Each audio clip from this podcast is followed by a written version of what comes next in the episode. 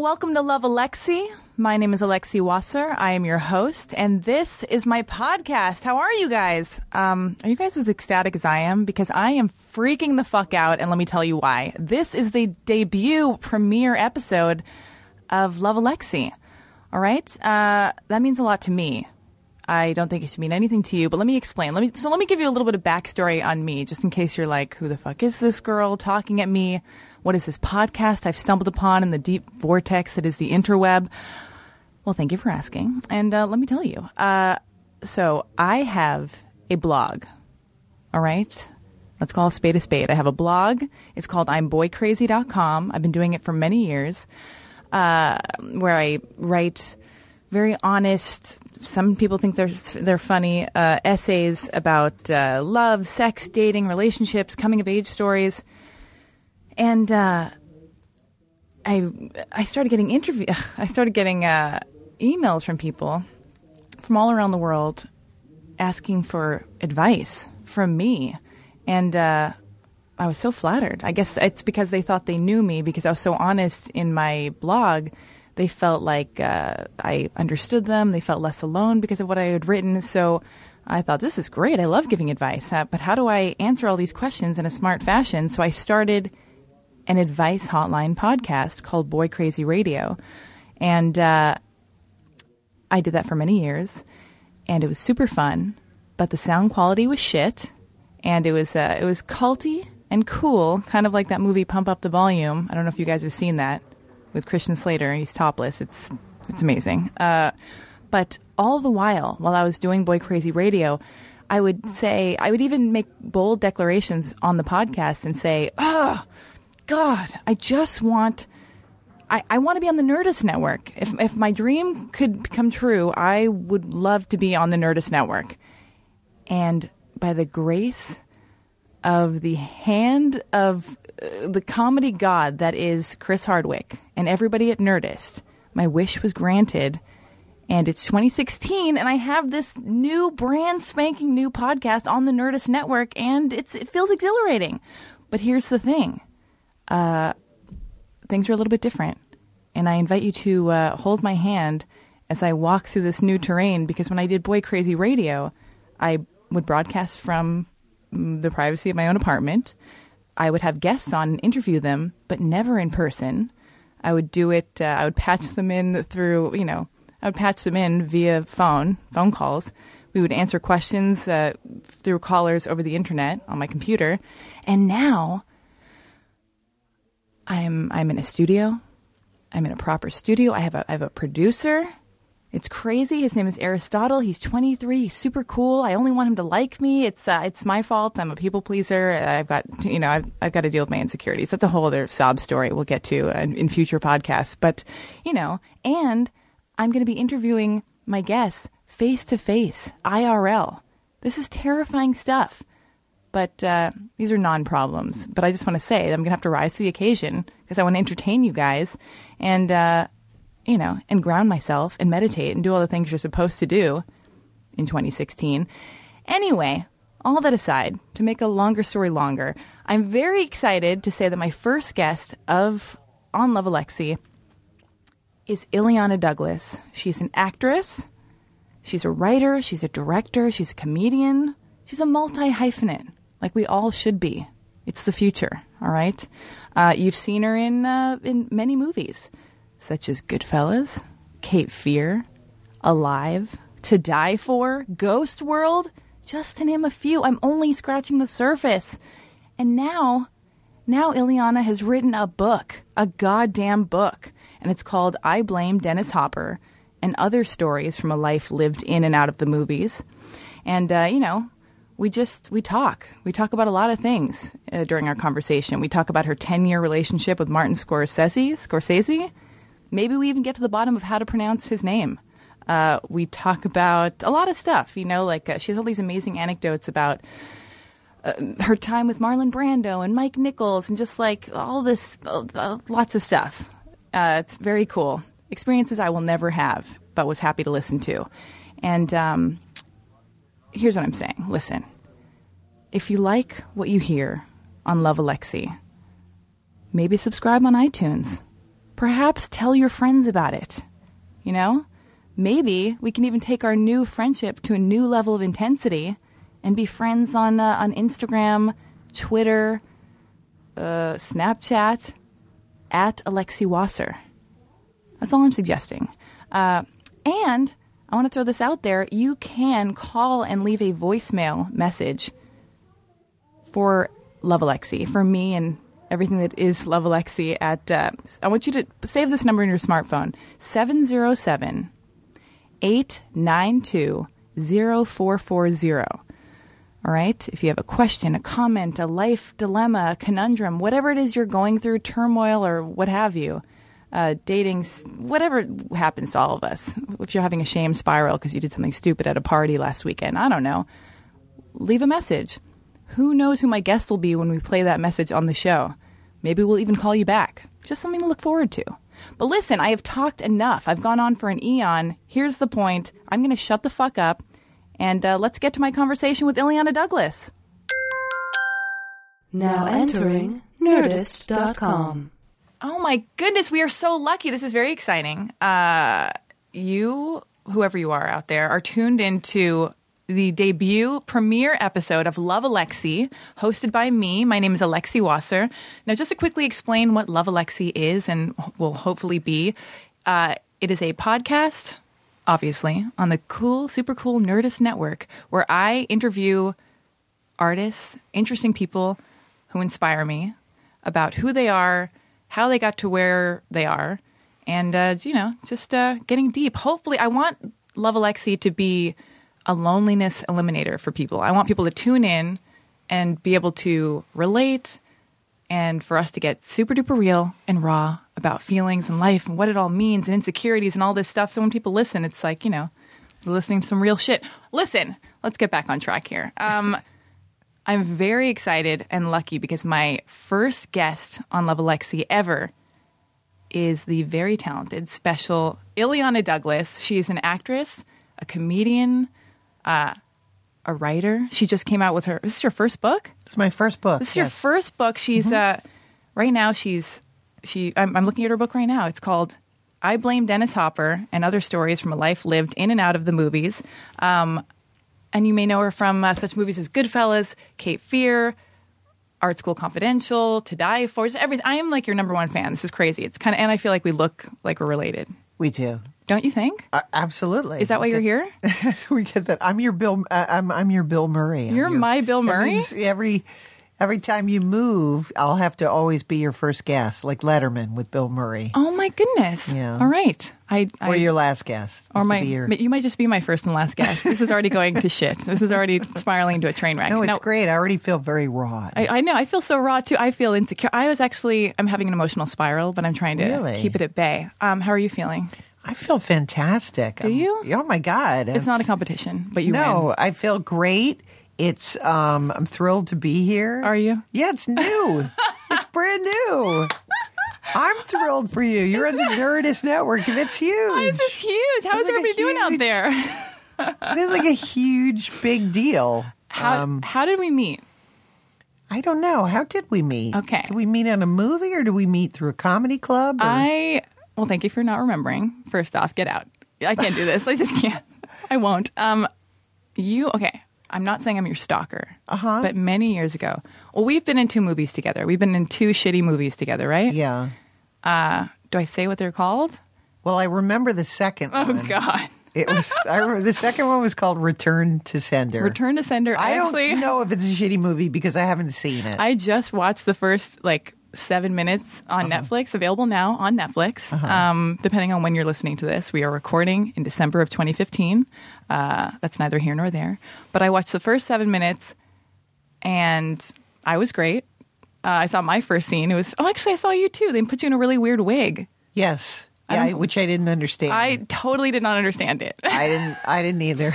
you were you were in a wacky, weird, unnecessary wig. Yeah. You were you were amazing. Um, you know, Well, the the reason it was weird was that there was no mention of why I'm in a wig. So it's like, I guess Illeana Douglas just demanded to be in a crazy wig. You know, that's you're left out there Yeah. so open. Uh, no, I didn't want to be in a wig. I don't know. And then they had a wig for me, and then just as my own personal joke, I asked them to cut the wig. Uh, like Jane Fonda. No, you did not. Why did you do that? So I would at least have one jo- joke that we're talking about right now. Just your hair? Just your hair is the joke in the scene? well, because Amazing. if they were gonna make me wear an unnecessary wig and not explain it to the audience, Yeah. I may as well at least have my own private joke. Yeah. that I'm wearing. You know that I that I'm that I was attempting to look like Jane Fonda and Klute. and now not so private. Now that it's just blasted here on the Nerdist Network. Yes, well- um, I okay. We were. I feel like we're always in like Holly Wiersma movies. Uh, She's a this powerhouse producer woman who will just like throw Illeana Douglas and me for whatever reason into into movies Mm. we're hip. We're Because we're, hip. hip. We're cool. We're We look kind of related. She never actually puts us in parts where we're playing related people, but. um so I, I, you and I were in a movie called Factory Girl. Yes, Factory Uh, Girl. Factory Girl, directed by, maybe written and directed by the late George Hickenlooper. Yes. Um, and he also directed Mayor of the Sunset Strip. Mm-hmm. Did you see that? No. Okay. I didn't. Who cares? Nobody cares. I but uh, didn't. I well, my didn't. father had a lot of photos in that. Oh. and, that, and I just love that time in the '60s and Uh-huh. whatever. Um, so that was so you were in that movie, Yes. and I don't, I don't think I This ever. was uh, Sienna Miller and Guy Pearce. Sienna Miller, Guy Pearce, and I think Oh, were- Jimmy Fallon. Jimmy Fallon. I had a scene with Jimmy Fallon. oh, you did? Mm-hmm. A sex scene? what did you do with Jimmy Fallon? I wish. I, I forgot what he was playing. Uh, I was playing Diana Vreeland. Yeah, Um, my part got very, very cut down. yeah. as I On mine too. I was. I played Mary Kate, Mary Kate Olsen's sister. Yeah. and we just got cut out. I don't know what happened. But go on. yeah, it was again a somewhat problematic uh, film, as, as I recall. Yeah. Uh, but uh, I did enjoy working with Sienna Miller and Jimmy Fallon. Yeah. I thought that they were, and oh, and Guy Pearce, Guy Pearce. I wonderful Guy Pearce. Um, there were some great parties. I remember. did you go to the parties? Because I mean, I remember having a good time and everybody kind of doing drugs, and I wasn't doing drugs. I, wasn't doing drugs. We were I not don't- I doing don't drugs. Do, well, I don't do drugs. I don't do drugs either. You have no. Me neither. No, No interest. desire. And yeah, Another way we're like soulmates. yeah. I love us. I don't is need to do drugs. I, I feel like that my brain is too fucked up enough. I'm Me kind. too. I'm kind of thinking about doing mushrooms because I feel like I feel like everywhere I go, Mm-hmm. I feel like Aristotle, our producer, our hot babe, 23 year old uh, indie rock alternative producer, uh, has probably done mushrooms and would advise me to do them. He says no. He's shaking his head no. but I feel like everywhere I turn, I'm so neurotic, and I, I feel like you are similar. You have a lot of voices in your head telling, Mm-hmm. That's good, telling you God knows what. And I do too. And it's another way I feel uh, like we're kindred spirits.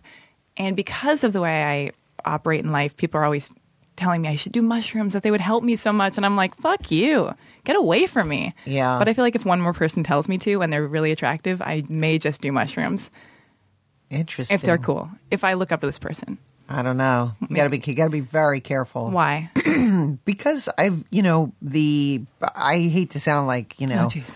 Uh, voice of reason here, Debbie Downer. But um, yeah, I'm very anti drugs. Um, a lot of people don't know this, but you know, cocaine causes brain damage. It does. Yeah. I'm not for cocaine. Um, and so because the the whole the point of cocaine is that it it re- increases your dopamine levels, and so what that what that's called that chasing the high is the, um, you're you're depleting all of your dopamine, and sadly. Apparently, this is what I've read. Yeah. You're only given a certain amount of dopamine. oh, really? Yeah, in your and so once you deplete it, you you're in a serious, uh, irreversible depression. Oh my god, that's crazy because Yeah. two men I've dated, one the first one has done so much ecstasy, which Mm. does a similar thing where it depletes you of dopamine and he is completely depressed, had to be on Yeah. antidepressants, now self-medicates with marijuana.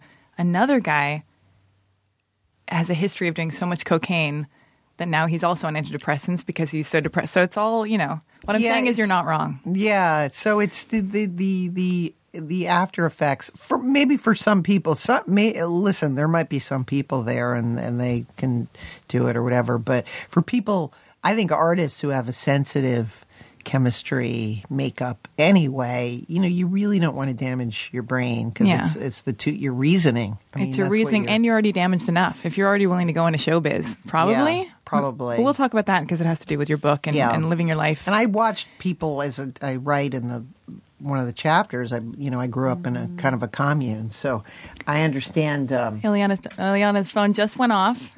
Sorry, She hasn't silenced it. She put it on vibrate, which is all we can really ask for. Which is all we can. I'm shutting. I'm shutting it down. I'm shutting it down. Um, Would you do this on Howard Stern? Wouldn't you silence your phone on Howard Stern? I'm not comparing myself. Well, if it's, it's you know sometimes an important call. This is show business. Oh, Show business waits for no one. it's true. Got to bring the phone in. Got to bring the phone in. Okay, so getting back to how we know each other, you Yes. will, you will not remember this, but ten years ago. Okay. I don't want to tell you who you are and what you'll remember. How, Who how to am feel. I?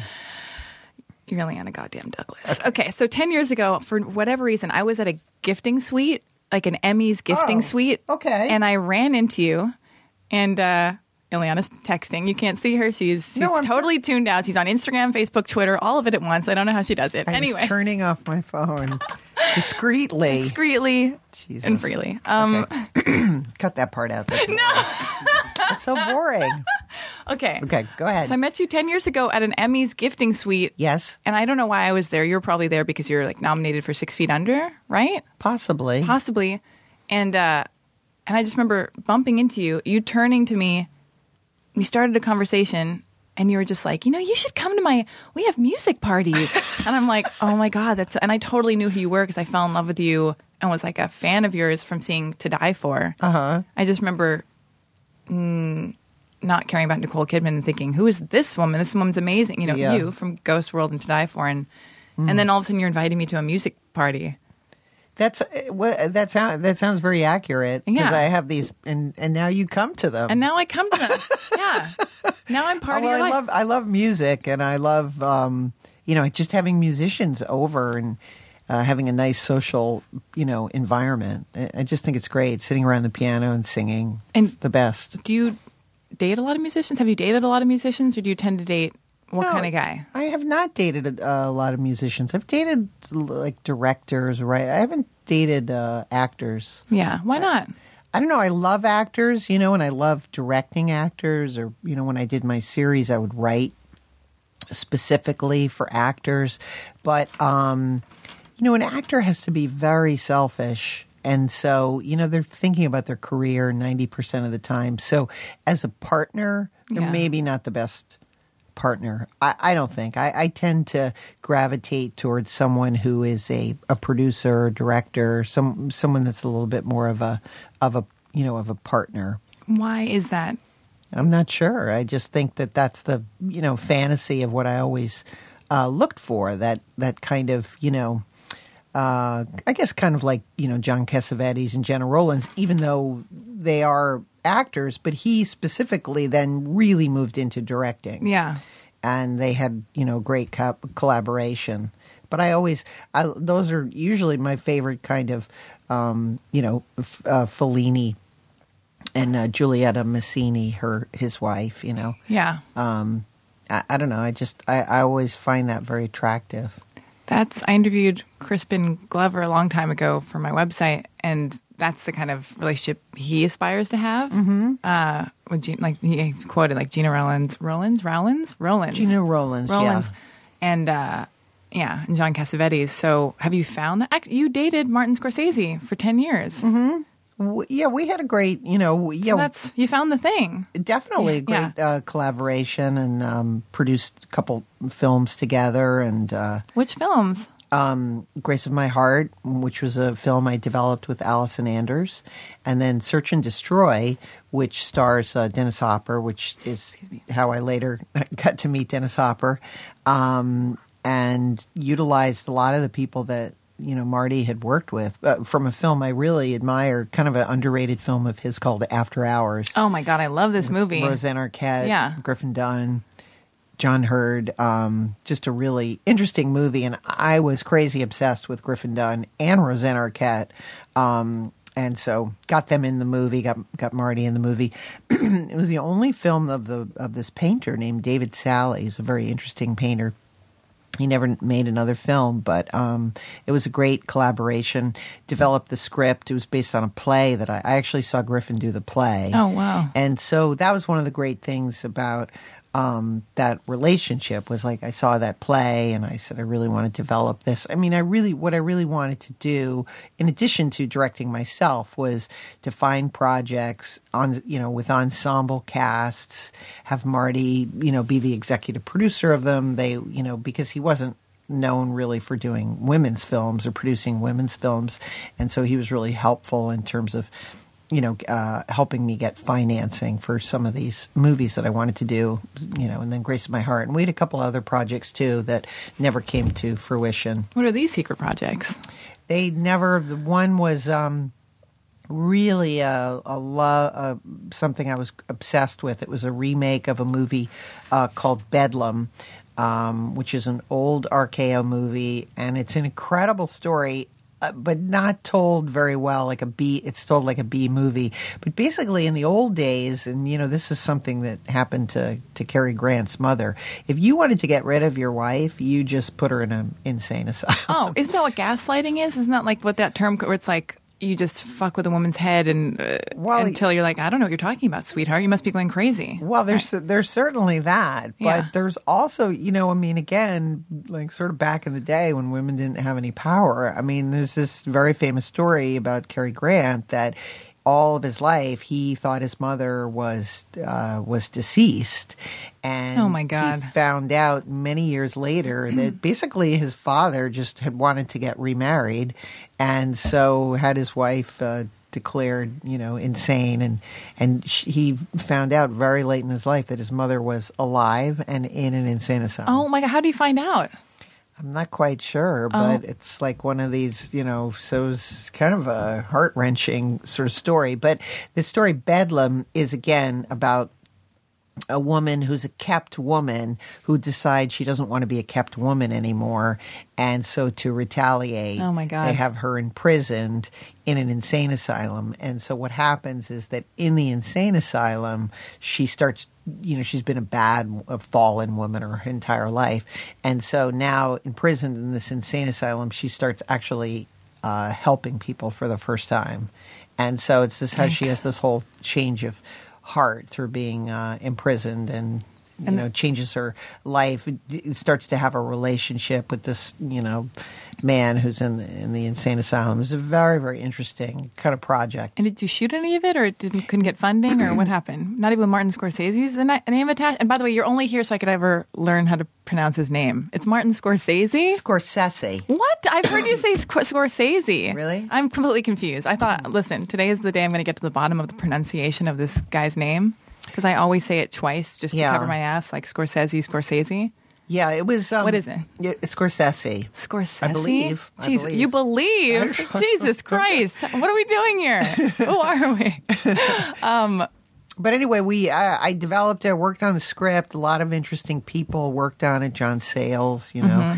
and um, there was a director I'd uh, chosen to work with, a woman again, because I was seeking, really seeking out women. Yeah. This was um, during Grace of My Heart, and I was working with Allison Anderson, who's another female director who I will not mention, but um, But she sucks. She's the worst. no, just she, say it. She, just kidding. She decided after me developing the script for a long time that she maybe wanted to do it. With, with Oh my god! Did so- she do it with somebody else, or just fell No, to shit? It fell apart. Oh my god! So it's kind of a heartbreak. These things happen in Yeah. Hollywood. I, I, you know, I do everything kind of like a, which I've learned now is not a good idea. But uh, you know, I, I do everything on like, which is I think a problem that women have.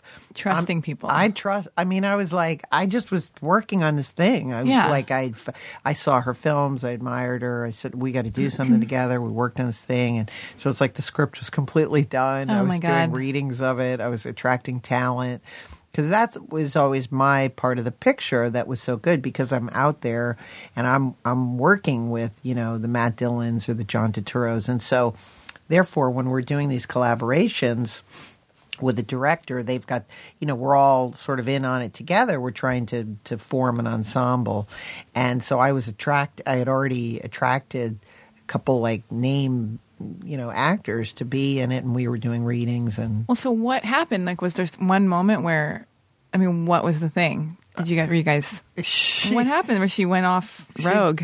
Just got me, sent me, you know, a, a letter, and But why was she? I don't know why. what an just- asshole! It was uh, she. I think she felt that it was going to be a really big project, and Just wanted you out. yeah, wanted someone more Ay, my- famous. oh my god! Oh, because you were supposed to be the star of the movie. Yes, yes. Ay, ay, ay. Well, this, well, this brings me to, okay, for, you do so many things. You're such a hustler. Can I call you that? I think that's a good thing. I, I refer to myself as a hustler. As, as like, it's just because I feel like nowadays it doesn't mean like you're you're up to no good and you're trying to scam someone. Well, I To think me, all actors have to be very On these your- days have to be very entrepreneurial. Yeah, it's like you have to be on your on your grind. That's what my Mm-hmm. ex boyfriend used to say. He's like, "Oh wow, you're on your grind. You're hustling." I'm like, "Okay, whatever that means." And now what I know it to mean is like, you know, you have a million different projects. Mm-hmm. You know, you you wrote this book, and again, we will talk about it more. We will Yes. Mm-hmm. we will really get to it. But you know, you have you you you're an actress. You hosted that show. What's the name of the show? Uh, Well, I work for, uh, TCM Turner Classic Movies. Yes, I work for Turner Classic Movies. I do hosting and interviews. what was the first show you did with them? Was after uh, second looks? Second Looks, and then you hosted a series called Trailblazers. This is Tra- still trailblazing women in trail, film. trailblazing women in film, and uh, which goes back to everything we were just talking about about how and how that's so important because I feel like you know we we don't women we don't you know I make films and I'm I'm constantly making things and I have nobody really to look up to. There may be about three or four women you can look kind of look up to. So for you to have realized that this is something that we need to shine a light on so women can go, oh, wow, I had no idea. You know, Mm-hmm. Yes. there are all these badass, amazing, powerful women who are doing things, but like we aren't aware of them. Exactly. And when women, I, I know for me in particular, it, I just feel like I'm, I compare myself to men. I feel like I'm not good enough. I have all these people pleasing tendencies, and it's, Mm-hmm. uh, and so it's really important to go. Oh wait, there's there are all these other women kind of Yeah, have to stepping up to the stop that. plate. Yeah, It's really it's really bad. it's not healthy. But I mean, you know that a lot of people feel that way, so that's why Trailblazing Women. well, I think show. that when um, um, uh, you know when women start to talk about their accomplishments, they get immediately put down. I'm sorry, yeah. You know, like oh, they're being conceited or name dropping or something. It's like you know all these things that guys don't. All these labels Or is it- are assigned to to women immediately the minute they start talking about their accomplishments. That's what I find. Yeah. it, it's very hard to finesse uh, the ladder of success for women. But do you feel that that tra- like that crosses over into dating? Like if you date, Absolutely. So if you're dating, like you, you know, I have a, I, I wonder. Okay, I want to know what the difference is between dating a really powerful, successful man versus a nice guy who cares about you, who is not as successful, uh, but is just loves you. I mean, because I feel like whenever I date more successful guys, I mean, you tell me, there's a lot of ego, uh, and they can't handle. I don't know. They can't handle a woman who's doing so many things. Like, is that is that ever a threat to successful, powerful men you've you've dated or or in the business where it's like uh, they don't appreciate? It can definitely be an issue. I mean, obviously, each you know man or woman is it's a different you know scenario. But I think that I la you know the my friend uh, this director John Frankenheimer used to say to me, "There can only be one star in the family." Oh, is and is that true? That's a true thing. But you know, and people, you know, people say these things when you're younger, and you kind of laugh. Yeah. And then as the years go on, You're you like, gotta go. Hmm. It's kind of like when John Frank. There, I guess there could only be one star in the family. I mean, but Um, what about Gena Rowlands and uh, and John Cassavetes? Well, yes, they had a very successful partnership. Yeah. So it does obviously, you know, it does work. Um, part, of you know, but you, possibly because I don't know, you're talking about maybe again two people that are very secure in what they're doing, and they were also doing it together. See, they needed each other. In, which is that's that thing you know that we're talking about. They worked on projects together so it was a symbiotic thing. If you're you know dating someone who's a successful musician and they have their career and then you have your career that's where it's i, I think the scenario that i have seen or observed is that the girl simply becomes eye candy. Yeah. and you can see this kind of you know frustration uh, you know of the of the girl kind of stifling her own kind of dreams uh, in the search for happiness Yeah. which, which I think is this challenge that we still have today. We just don't want to, you know, admit it as much. Ay, ay, ay.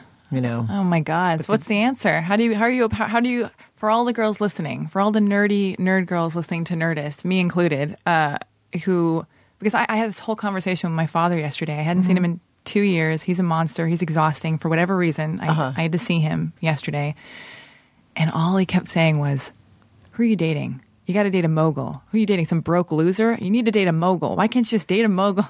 and, I, and I thought, I said, "But daddy," because I still call him daddy, even though I'm in my 30s. But uh, Yeah. it's just creepy. But uh, I was like, you know, I've dated those guys. I'm not happy. They're they're not emotionally available, or I've not met one that makes me. Ha- I I just want to be happy with somebody that I laugh with. So Right. isn't that what's important?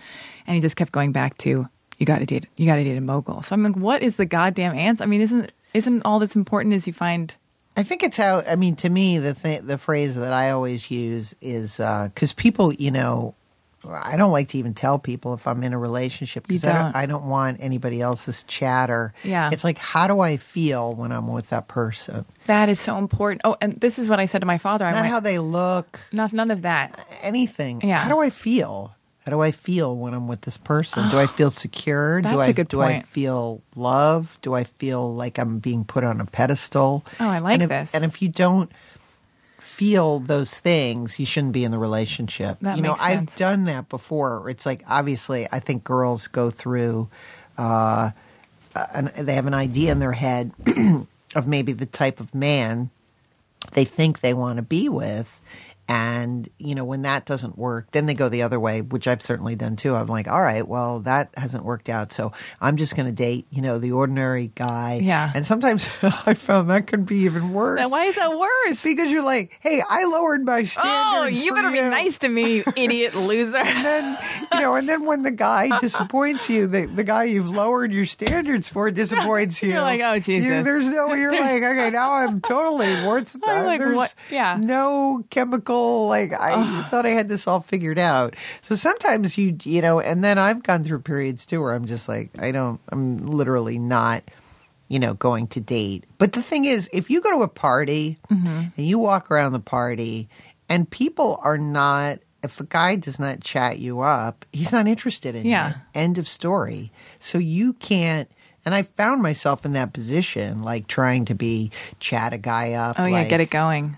No, they're not interested. They're not interested. Well, back to my my, my father, I, I told my dad, I just said, I want to be my own mogul. I want to be the one who Yeah. I want to be grounded in myself. I have my own career going. I'm doing my own stuff.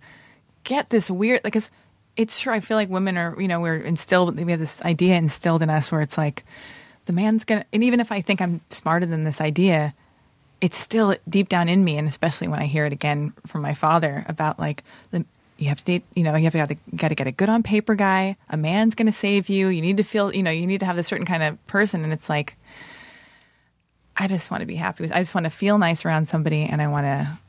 And I want to be my own mogul. I want to be mm-hmm. the own sa- my own savior in my life. But it's such a weird thing because we're at such a weird time now in 2015 where it's like we have these old school standards of what you want in a relationship, but then mm-hmm. like it seems like men are morphing into women and women are Oh, morphing into men. It's just so so completely confusing. And that. Yeah, men are the new chicks. men are the new chicks and it's like so i kind of have to like i don't know if you do this but uh you know i have to pick and choose what matters to me where it's like uh you know i have these weird i, I just sound like a total asshole but i still i'm a career woman but i still want the guy to pay for at least the first 10 years of our relationship or the first like few dates you know what i mean like Well, meaning that you want him to put you on a pedestal. I want, and I want, to, I want to feel safe with him. I want to know that, like, you know, I got my privates waxed, I got my nails done, I got my hair did. You know, I did all my stuff. Can he at least pay for our ice cream on our first date? You know what I mean? And well, of like, course. I mean, you go on a date with someone and they would don't pay for you. They they It's do, terrible. but I also get yelled at by my girlfriends because we're all feminism is very in right now. I am a Uh-huh. feminist. We're all fe- it's like this. I'm a neo feminist where Mm-hmm. it's like uh, But So to I- me, a guy paying for your date has nothing to do with feminism. It's That- just- that's just is a gesture.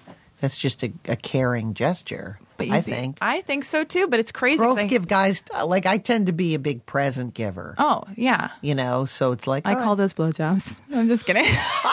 Sorry. I was thinking. I was thinking of a nice crystal. Oh, cool. Oh, you're into uh, that stuff. What's your astrological sign? Let me guess. Wait, I'm really good at this. You're a Scorpio. Sagittarius. Shh, Don't tell me. Libra. Gemini. Jeez. Oh, any second. I I'm, I'm. I'm great at this. I'm Virgo. I'm great at this. Keep going. Aquarius. There's only. Wait, Sagittarius. I got this. Libra. Just fucking tell me. I'm a Leo, but you were very Oh, close. it's so. That's my next guess. That's exactly. you were very, very close. that's so what a But Leo I've would dated a lot of Scorpios, and I have a Oh. lot of Scorpio friends. Martin. Martin Scorsese says he. Scorpio. Scorsese, yes, he Whatever. was a Scorpio. I can't do this. Uh, Allison Anders, Scorpio. You guys dated? No, but I can't. You heard it here. Fo- made you heard it here first, folks. major co- collaboration. Major collab, which might be even more intimate and beautiful than a relationship with a man I think so. At least you have a movie to prove, you know. to make happen. Yes. All right, so I, I botched the story of how we met. There, that's like that's taken an eon. I never got to finish it. You wrote a book. All right, here's Oh. Yes. the deal. I'm looking at it. It's beautiful. One day I'll fully read it. I didn't get a chance to finish that. I'm waiting for the audio version because that's how I roll. Um, it's called "I Blame Dennis Hopper" and other stories from a life lived in and out of the movies. Why did you write this book? Tell us, you know, how this book came to be and why you felt the need to write it. Well, um, for years, just being in the movies, you know, people would always say to me, oh, "When are you gonna? You gotta write a book." Do people say that to you? I mean, listen to this podcast. No. I mean, I'll write, People I'll write my book. Yeah. People always say, "Oh, you're so funny. You gotta write a book. Yeah. You gotta write a book. You gotta write a book." I actually And- have heard that. I just didn't want to, like, you know, this Yeah. is about you. Go. Uh, but um, and so because I found myself in a lot of you know crazy situations, things like that. But I never had uh, I never really knew what the through line was going to be. And then um, when I started doing my own writing for this tel. Did a pilot, self autobiographical pilot called Illeana Rama. There was a whole theme in it where, you know, I was like, I'm saying, like, I live my life as if it's a movie, as if it's a French film Yeah. in the 1950s. I love it. And uh, you know, the only problem is when I when life when real life juts up against the movie, Yeah. and the soundtrack that's going on in my head. Um, and so I had that as a kind of a backdrop, and then I had this experience where I met a director who I really admired named Mike Nichols. Oh, my God. I love him. He's an incredible Yeah. director, and he was screening The Graduate, and I went to see it with another director, and I brought this comedy album that he had done, a Nichols and May album, which I listened to so many times when I was a kid, and I wanted to get him to sign it, and we were standing in line after the you know the the screening to meet him, and the director looked at me and said. Only you could get away with that. I'm like, what? I just want him to sign my album Yeah. may never meet him again, you know? And so I handed over my album for him, and that's all I wanted. I just wanted Mike Nichols to sign my album. You know, I didn't even I was like, I'm not going to ask him a question or anything. And he really surprised me, looked up at me, recognized me, and he said, You, you know what I like about you? You're both in the movie and you're outside in the movie in the audience commenting to us. You managed to be both in the movie and out of the movie at the same time. And I was so struck at how profound that was because I thought not only did it describe all of my acting, which I wasn't aware of that mm-hmm. until he said it, but I thought it also described my life, which was sometimes I'm in the movie and sometimes I'm just observing the movie going, wow, I have no idea what's going to happen Yeah. next because I've never made a decision. I rarely make decisions. Life makes decisions for me, and um, and that became the through line of the book, starting with my childhood, which was that my parents saw the movie Easy Rider and were profoundly affected by it and by the message, I believe, of Dennis Hopper in the movie about, you know, freedom. And they they chose to, you know, bring us up as hippies, anti-establishment. And I just thought that, you know, the book is going to be about how movies tell a story and my movies have told the story of, of my life. Absolutely. Yeah. Each chapter, you know, so there's the easy rider childhood, then there's the grand, you know, grandfather bringing me on movie sets, which was like observing a movie and Peter Sellers.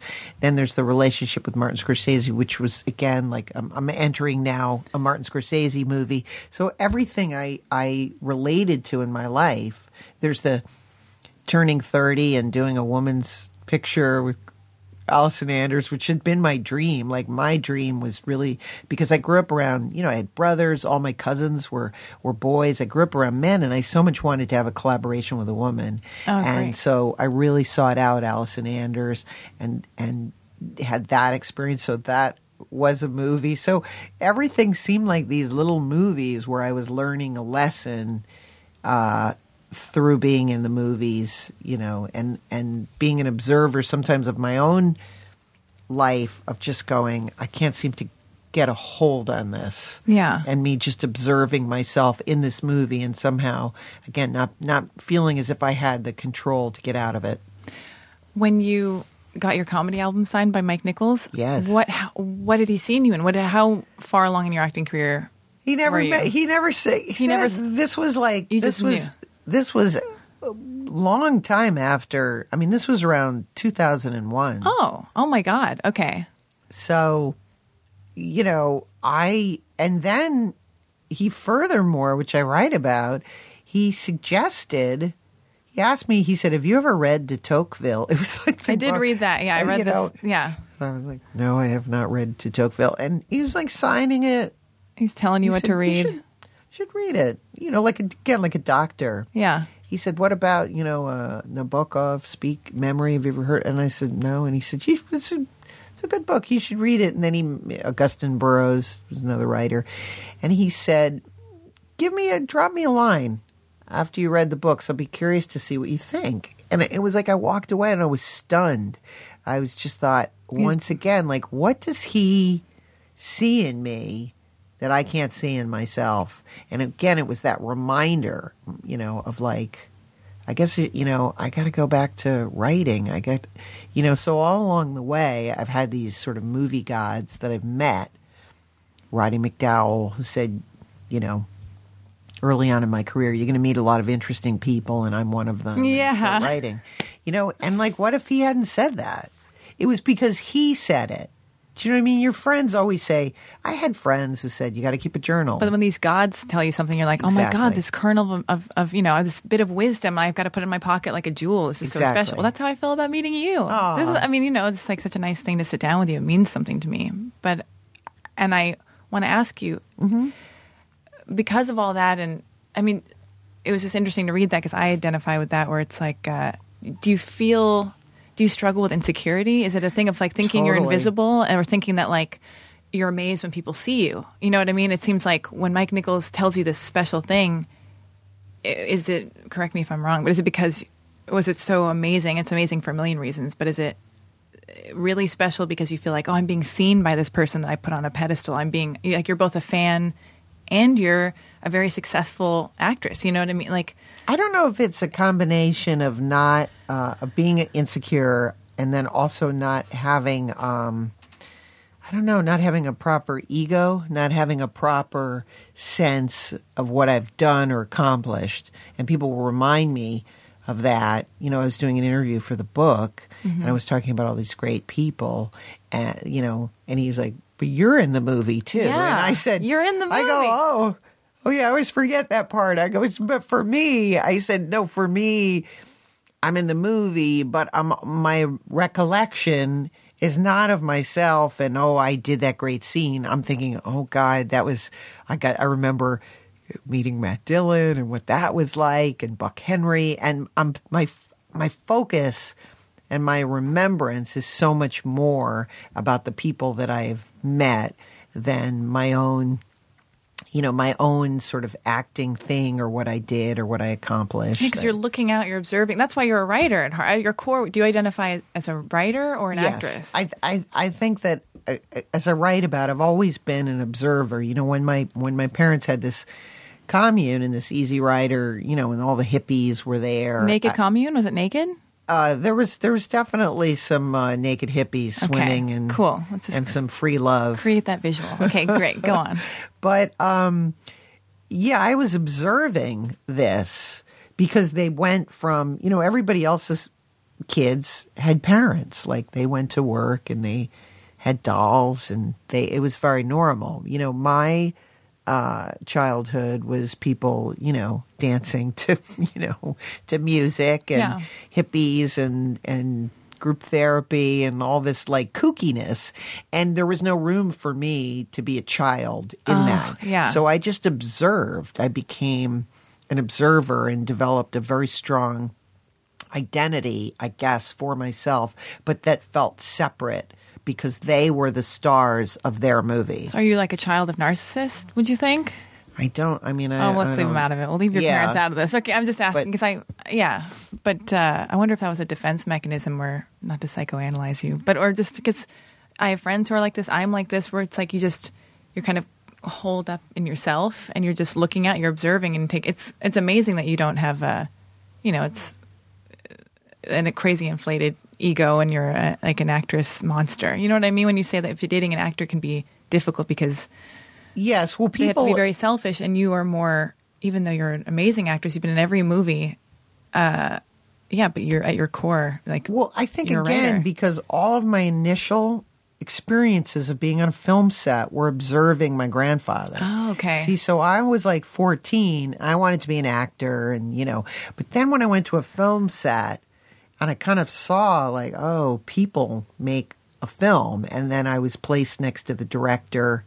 And then he was having all these secret conversations, and the actors were It's very in the cool. light, Yeah. and he was in the dark, and I was sitting next to him, and that felt very special too. That felt like, oh, I can control, uh, you know. So there is something about that. I feel that with directing, there's a sense of control that you don't have with an actor. Like Oh, being God, an actor yeah. is very at everybody else's mercy. You're, you're like waiting for a job. You're hoping Yeah. to get chosen. Blah blah blah. All this You're stuff. very It's vulnerable. very vul- Yeah, that's, I think this is why I, I like dating. I like dating directors because I like men who are in control and and power. It's like a sexy thing. yeah. But so, do you? Would you say?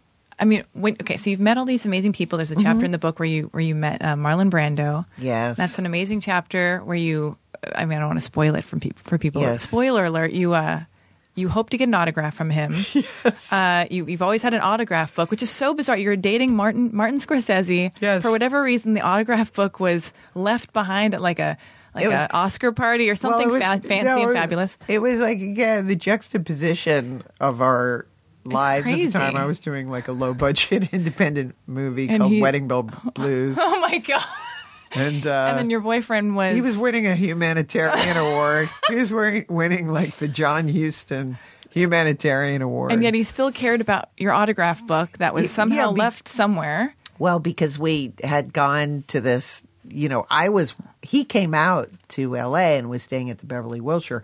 I was out here working at this, on this low budget uh, film. Yeah. And so I moved into his fancy digs at the Beverly Wilshire. Love so it. It was kind of like, you know, living out of a suitcase a little bit and things were a little confused and not having a, en- enough sleep. I was So- working on the film and we went to this um, event and I guess in the process of them hu- kind of hustling them him out of there, I left my Your autograph, book. It's just crazy to me that you are an, like a, a big Hollywood actress Yes. dating Martin Scorsese or whatever his name is, and Yes. uh, and you have an autograph book. I mean, like you know, I've got I've got I've got this podcast, nothing else, and even I don't have a, an autograph book. It's just it's just funny. You're so it's you're such a fan of films and people and interest. You know what I mean? That you had an autograph book. It's just I've just always felt it was a sense of im- of importance to remember what was happening. And here the thing is, you know, how many times did I write my book that I was referring to my journal and going, "Oh my God, it was March 1993." I mean, you have there is something incredible to look back at your life. Was it a journal or was it an autograph? So it was all It was a- one thing. sort of a combination. Combo. Okay, now it's we're dealing with a combo platter. Okay, this is different. If you're like remembering, you're recording all your stuff and then collecting. That's oh, that's now I get it. Yeah, And thank so- God for that. So then that created the book. It was mainly, you know, not my personal life. It was mainly I would write what was happening on set. Yeah. You know, we did this this scene today and what it was like and you know, whether you know what was what was going on and and but yes, I'd get everybody that was involved uh, in the film to sign it and jot some words down and um you know, became like incredibly important to me having a little. Do you know, still have it?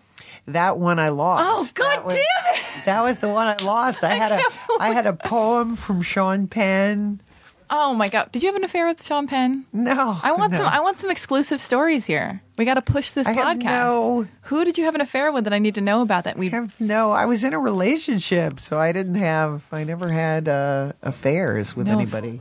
Uh, Maybe, I hope is that guy in the beanie out there on the cell phone bothering you. this is a very attractive look. highbrow establishment. This is great. We got dudes in beanies. Yeah, I mean, is that somebody you'd want to date? no, I'm seeing Why somebody. I'm trying to ruin it. And that's a man. I'm going to describe. Is he in his forties? He's in his mid forties. I think he's in his mid 40s, wearing. He's wearing uh, sort of sweatpants, shorts, got white socks, great calves. sneakers, Great calves, a beard, glasses. He's he looks like you know my my like my retarded my retarded child or something. Do know, you have a retarded child we don't know about? Is that the exclusive?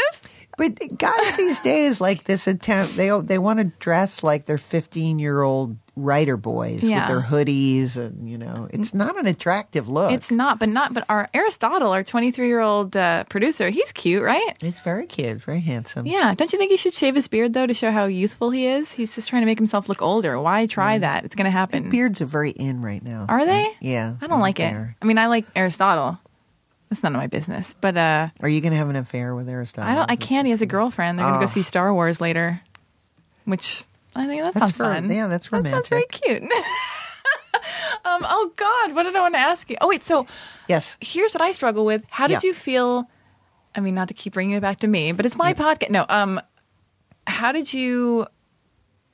Do you struggle with insecurity a little bit? Do you have some kind of weird? Absolutely. No, of course. So how did you dating somebody like? And I'll I'll stop talking about your relationship with Martin Scorsese in a Yes. minute, but like just about uh, how did you feel like you're enough if you struggle with insecurity or you, you know, felt like you're on the outside looking in sometimes, like you know, Mm-hmm. in the movies and out of the movies. Did you ever? Did that ever? Cross over into your personal life where you felt like, oh Well, my god, I'm. I'm meeting Marlon Brando. I'm not enough. Is this okay? He's doing the, my Yes. boyfriend's doing these fancy things, and then and I'm working on the the low budget thing while he's yes. getting like how well, did of course, that's what I sort of you know write about you, in, the- in the you- chapter. Well, is- tell me how you deal with it. Well, that was again. That was like this interesting thing of of being forced into a position. I, I didn't want to meet Marlon Brando. I was like, I can't meet Marlon Brando. I mean, I had a poster of the, you know, like guys. I, I think the you know the world's greatest actor. I Mm-hmm. feel like I don't want to meet him. I, I what can I offer to Marlon? You know, what am I going to say? I'm a big fan of your. You know, Which you ended up saying. Right. So that was what was so interesting about it. So I had lost my autograph book and I decided again, I think because I was feeling insecure and like, you know, here's Marty, he's going to be talking to him about this movie and I'll just be, I'll just sit there quietly and listen, you know. Yeah. And I guess like when you talks about insecurity, had I been, I, I, I've, you know, you just, you're like fall into a role. Well, what role will I be? Well, I'll just sit there and I'll be like, a listen, a really good listener. Yeah. And I'm not, you know, that's not my nature. My nature is to be a loudmouth comedian. Great. And so I decided, like, I put on this outfit too, which was insane.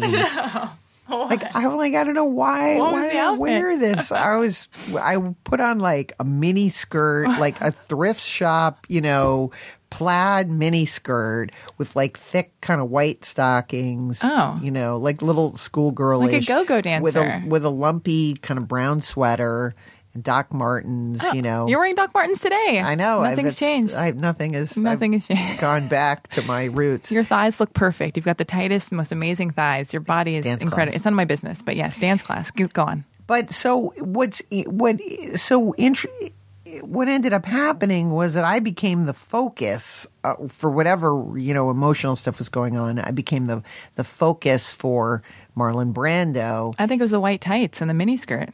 No, it wasn't that because we it was much more about locking eyes Okay, and. Souls and things like that, which again I you know sort of write about. But the culmination was that he picked up that I was insecure.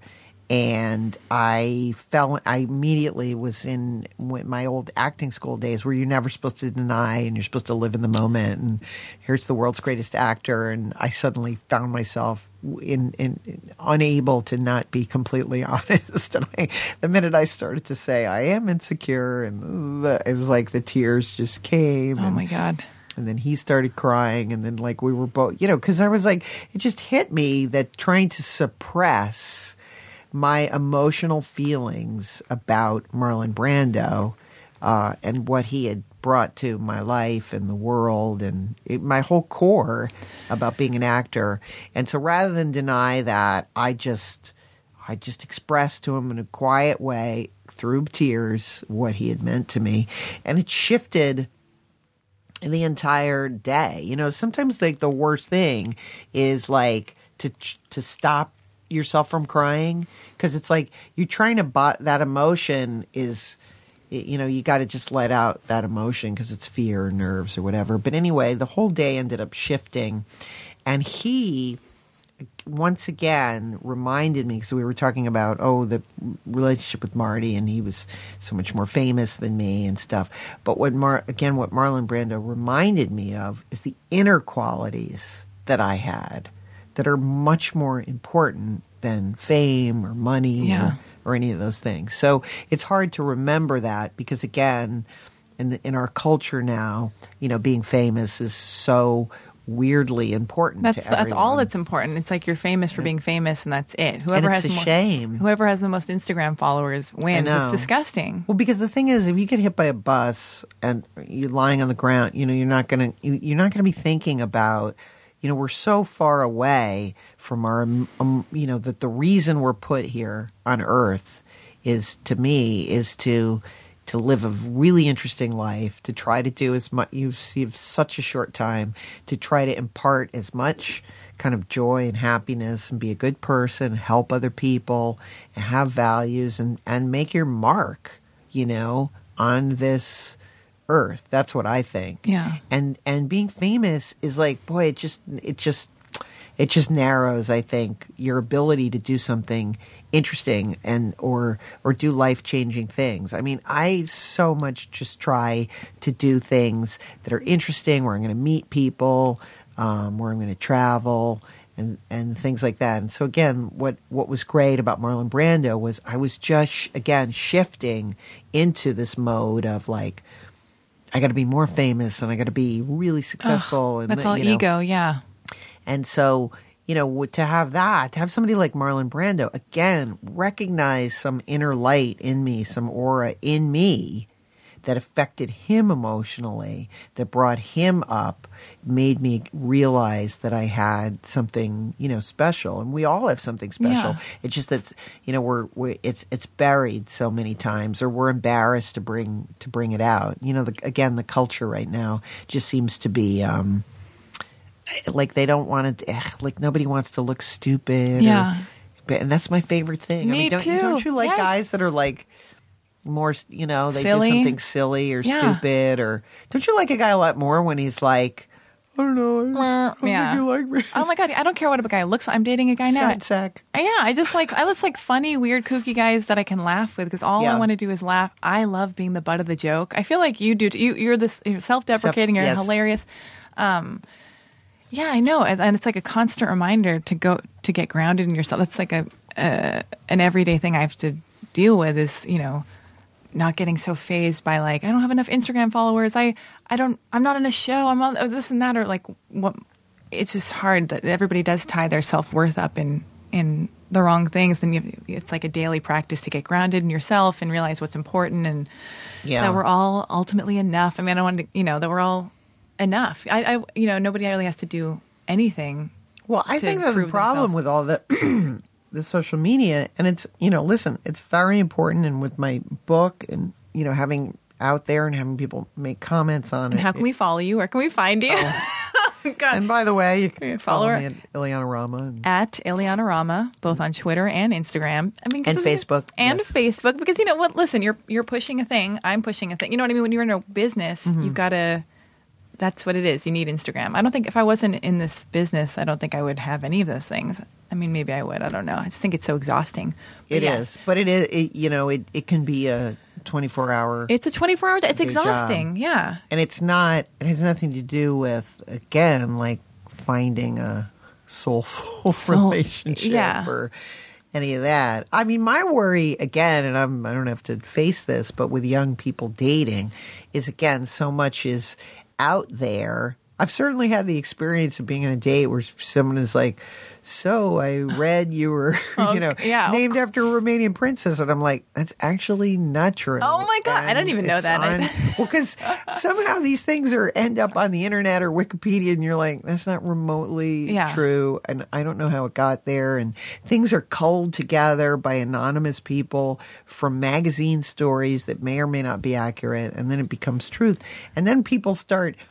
I actually like to find out about a person for real, not by looking them up first on the internet. IRL in real life. You want Yeah. to like yeah, I like to I've got to do that too before I go on a date. I go, do I Google the guy? Like I actually have to ask myself and like get centered and be like, should I Google him first? And I go, no, I want to learn about him from him. You Right. know?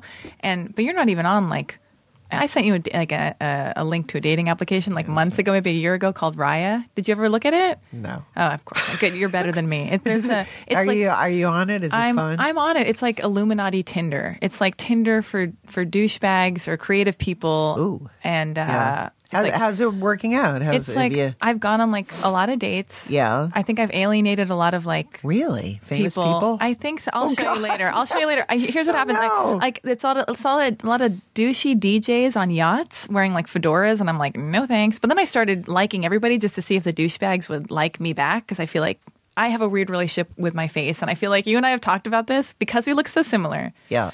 I refer to myself as an acquired an acquired taste. I feel like I re- either really love what I look like and I think, wow, I'm so unique looking, I'm so Yeah. cool. And then other days I'm like, I'm a monster. I don't deserve love. I understand I'm super freaky. Uh, you know, like it, it takes a certain kind to appreciate my face, you know? It's insane. Wait, you're, be- I- you're beautiful. Uh, you're that's what I'm that's why you're here because I'm looking at you and I think you're beautiful and I think we look so First all, similar. your, your features are perfect. Yours are. They're not quite, but See, you can't even But- can't even take a yours are. compliment. Anyway, but I thought we looked like we could be related. definitely we could. I, I agree. I'm writing that pilot right now. Actually, I posted a thing. I was at a reading. I did a I did a reading for Illeana's book uh, a few days ago at Samuel French. It was me, Kate Micucci. who was the other girl?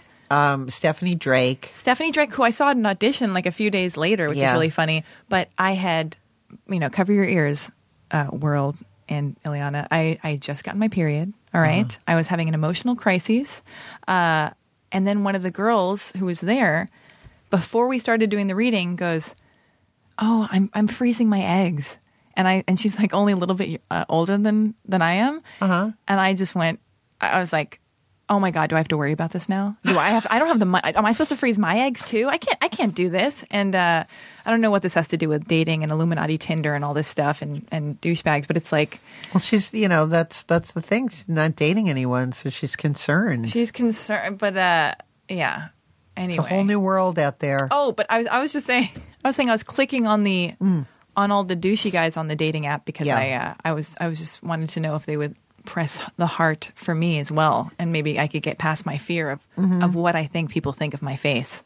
Oh, But that's the end of that story. So now, what happens when you go on the date? you go out to dinner. God, it just seems. Oh my God, You I'd rather go- be home with my dog. Just yeah, in an Epsom salt bath Yeah. with your dog. I feel I want to say dirty things, but I don't want to offend you because I feel like you're like you're a woman. You're like a badass woman. I'm And- slightly prudish. You're prudish. I know. I I'm getting that vibe. Like I want to like say like masturbating or something or whatever, and then I'm like, can say it. I don't want to. I know. No, no, Just leave me alone. it. I'm not. Um, but yeah, I want to be like, "Ma- yeah. It's, I'd, I'd rather be single with my dog and an Epsom You salt young bath mess." people are very Jesus. free with Oh, your- whatever. How are you so prudish? You were raised on a nudist colony. That's why. Oh, 'cause you're like, I don't 'cause want this. because I You're like- saw it all. You're like, I choose the other way. I think Um, so. I think I became a little straight laced because Oh, my I God. saw so much nudity as a child. Do you test men when you date them? I'm not. I'm not saying you're dating anyone. This is like totally uh, just no segue here. But uh, Uh-huh. just thinking about dating and dating apps and being in the world. Um, I have gone on a lot of dates. I also feel like Yeah. I matched with like a. I, I feel like I've matched with. Uh, would I want to hear this on a podcast? I don't know. I think it sounds. I just sound like a monster and an annoying jerk, but that's fine. Leave leave a comment below. But um, anyway, I've matched with studio heads on Yeah. this weird douchey Illuminati Tinder called Right. Raya, and and I completely alienate myself right away because I'm five eleven and all I, and they're very nice and their Uh-huh. exchanges with me, and then I go yeah yeah yeah, but how tall are you? Because I'm five eleven and I want to know how tall the guy is, and, Right. I, and I I'm, I've just been offending men left and right in in this virtual dating app world because I'm calling them out on like not being tall enough for me. Oh. And, well, I uh, guess it doesn't sound. I mean, doesn't it, is that important if that they're shorter than you? I sometimes I, I get self conscious about my height. Do you care if you date somebody shorter, taller? None of it matters. It doesn't. How do you remember? How do you that feel? Phrase. How do you feel? How do I feel tall and big? If I date a tall, if I date a little dude, Really? But when you're with them, you gotta like. I That's gotta- all. That's all like in your head. I gotta think You overthink things. I think might. maybe that's it. You gotta be in the moment. I got to be in the moment. Did you ever do an acting class or anything? I've I meditated before the show. Uh huh. Did it work? or- I don't think so. Oh. You know what it is like? It's um uh you know Meisner technique, which is what I studied in acting school, which is what Jeff Goldblum. Oh, I love him. I had such a crush See, on him. he's so moment to moment, living. Okay. You can't think about the future. Don't think about the future. Don't think about the past. Let me write that down. Don't Just think about the in past. the moment, moment to moment. Okay. So, you, so if you look at me right now, we're going to do a little acting Here we are. exercise. Okay. So now, now, how do you, how do you feel? I feel good. I feel good. Well, that's good. So, you- so just you do like a you do a repetition. So in this moment, so it's like you feel good, I feel good. So that's like a you know like a through line okay. to us. And so, meaning it's that that is the moment, and it, it's almost impossible, but you don't shift the moment until it happens organically. Does that make sense? So Yeah. in repetition, you literally would just keep saying, I feel good. You know, you feel good. I feel good. I feel good. You seem, so, you know, until organically we drive people crazy. Yeah. The moment shifts. But that might make for a boring podcast. It's true, but um, uh, it's not boring in real life. In real life, I And- know. But it, but it's. I think it centers you to be in the moment, meaning you're not worried. So it's like if you're at dinner with a guy, you're not thinking, "I wonder if he's going to pay. I wonder, Oh yeah. what you know, if this is going to happen." And that those are all the things that are bad. You got to think about like in the moment. Oh How man. do you feel in the moment? How do I feel in the moment? yeah. I think uh, I think I'm capable of feeling good in the moment. Mm-hmm. But then I do a whole other thing that's completely horrible, where I love to sabotage things and test men and push them away uh-huh. to see how much they can take. So eventually, when they've had enough and they leave me, I can go. I knew you'd finally leave me. You're just like my father. So, do you do that? Well, I yeah, I think that uh, anyone who has abandonment issues, Yeah. Do you? does that. Well, I always make this, you know, this joke about I, I like dating older men so I can work out why my father never loved me. Exactly. Uh, That's why. See, I got to start dating older men.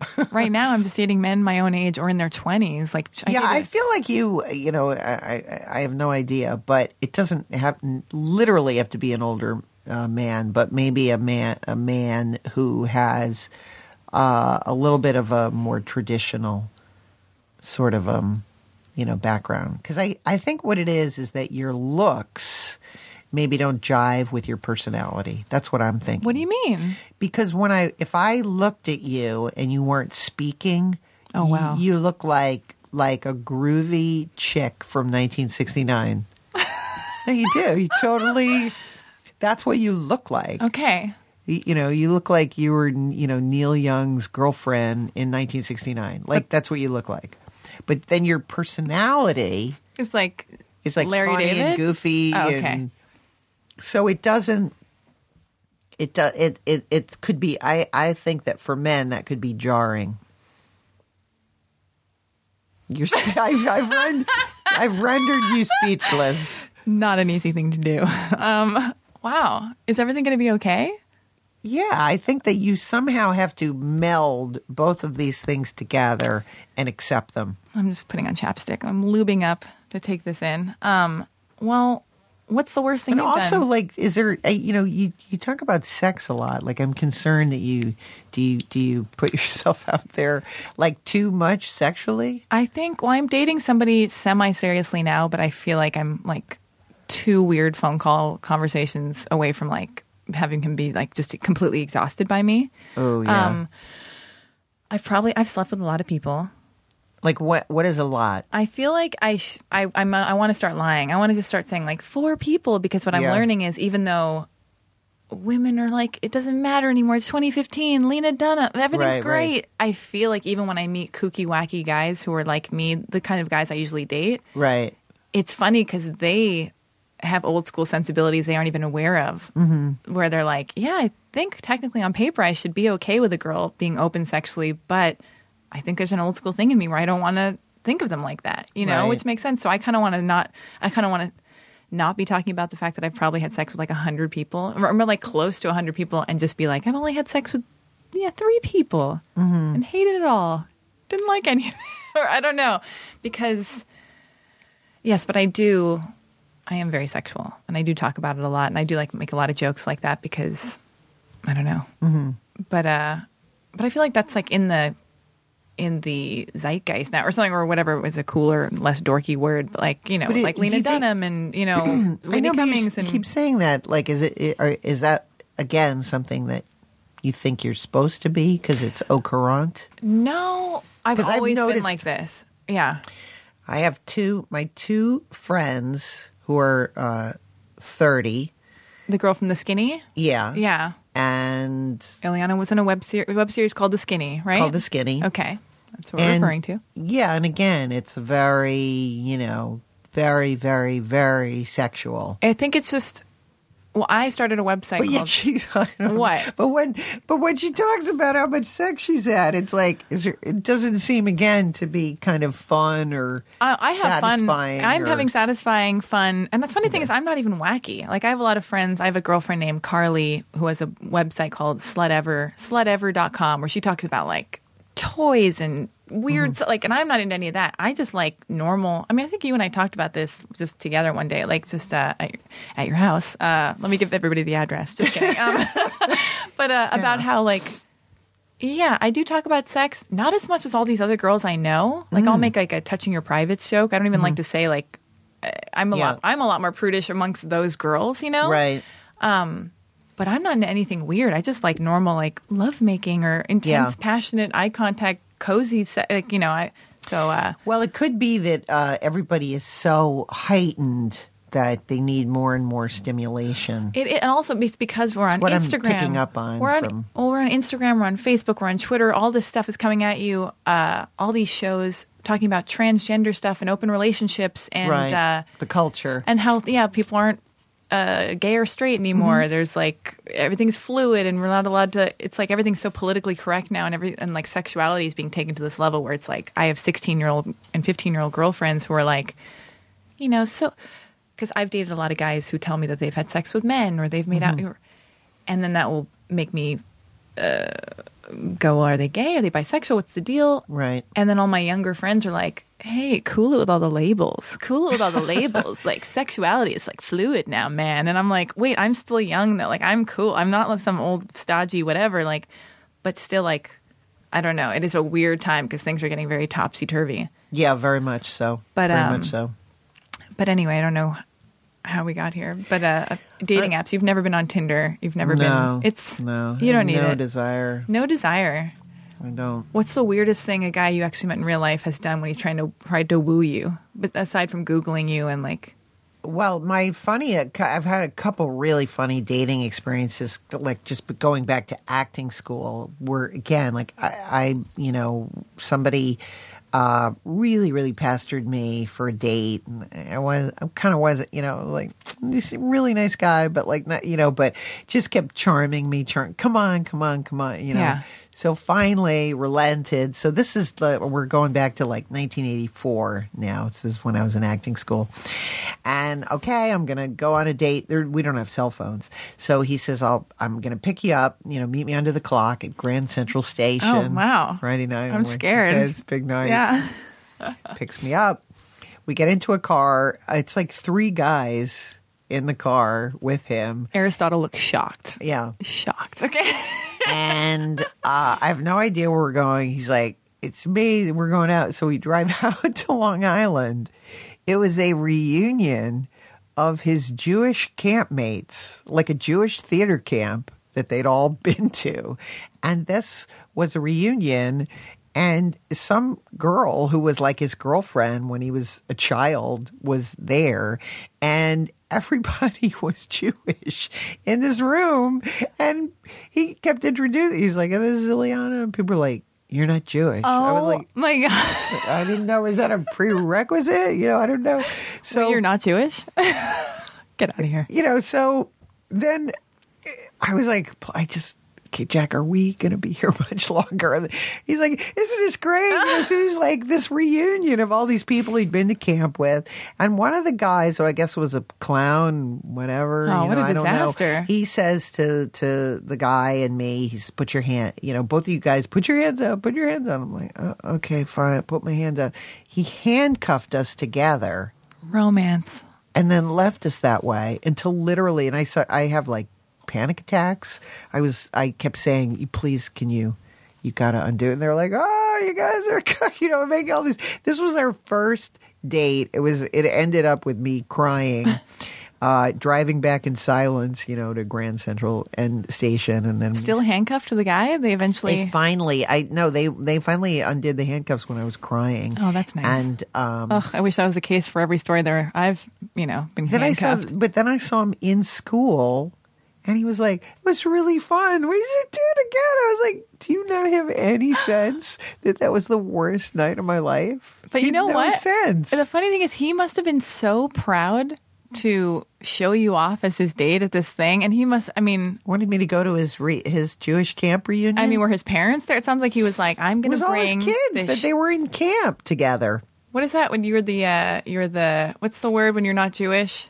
Shiksa. Shiksa goddess. You're the I mean, I'm, shiksa a, I'm goddess. a Italian and could I mean- you know. And then another time, a guy in also in school pestered me, pestered me. Finally went out with him. We went out to dinner, and we were going to go see. I'll never forget the movie. The movie was A Room with a View. Mm-hmm. So we went out to dinner.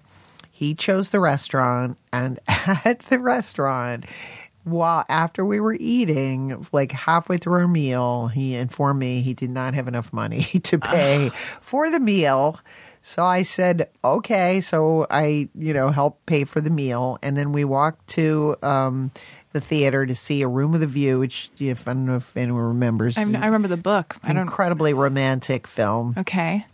And we get up and he says, I spent all my money at dinner. Will you get my ticket? I was like, okay. So I bought his ticket. Wow. And there were other kids from my class at the theater, and they were all making fun of me. Like, who's your boyfriend? Oh, God. And so, anyway, the thing is, the movie's over. I don't. Even, it was horrible, and I was like, "Well, good night." And he was like, "I'll walk you home." And I was like, "Okay, do you not get that this is again?" Did you make is- out? No, I don't was know. like- You never he- know. I couldn't get rid of the guy. It was it was finally like I said, um, we can walk me ten blocks. So he walked me to like 59th Street. We Yeah. were at the theater at the Plaza. Like I was like, okay, good night. And he was like, no, I'll, I'll, I really want to walk you home. I was, It's the least you could do after you just paid for all. After you took him out on that beautiful I, date. I just wanted him to go away. he just wanted you to be safe. You know. Then he Oh, was God. like, we, we, he walked to my, finally walked to my apartment. Yeah. I was like, okay, thank you. Good night. He was Oh. like, can I come in for the bathroom? Oh, did he go to the bathroom in your place? I oh my god, I'm did. I'm not. Yeah, I would have. Luckily, that's when you have a room. Thank God you have a roommate, so you could open the door and go, get you know, Yeah. get your PJs on and make sure this guy doesn't stay any longer. I'm just so glad. I have a lot of girlfriends who are, are such people pleasers because people pleasing is such. You're, so you're not a people pleaser. totally. You are. Well, at least it's not in a sexual way where it's like. Because I I have girlfriends who would oh. have Oh. been like.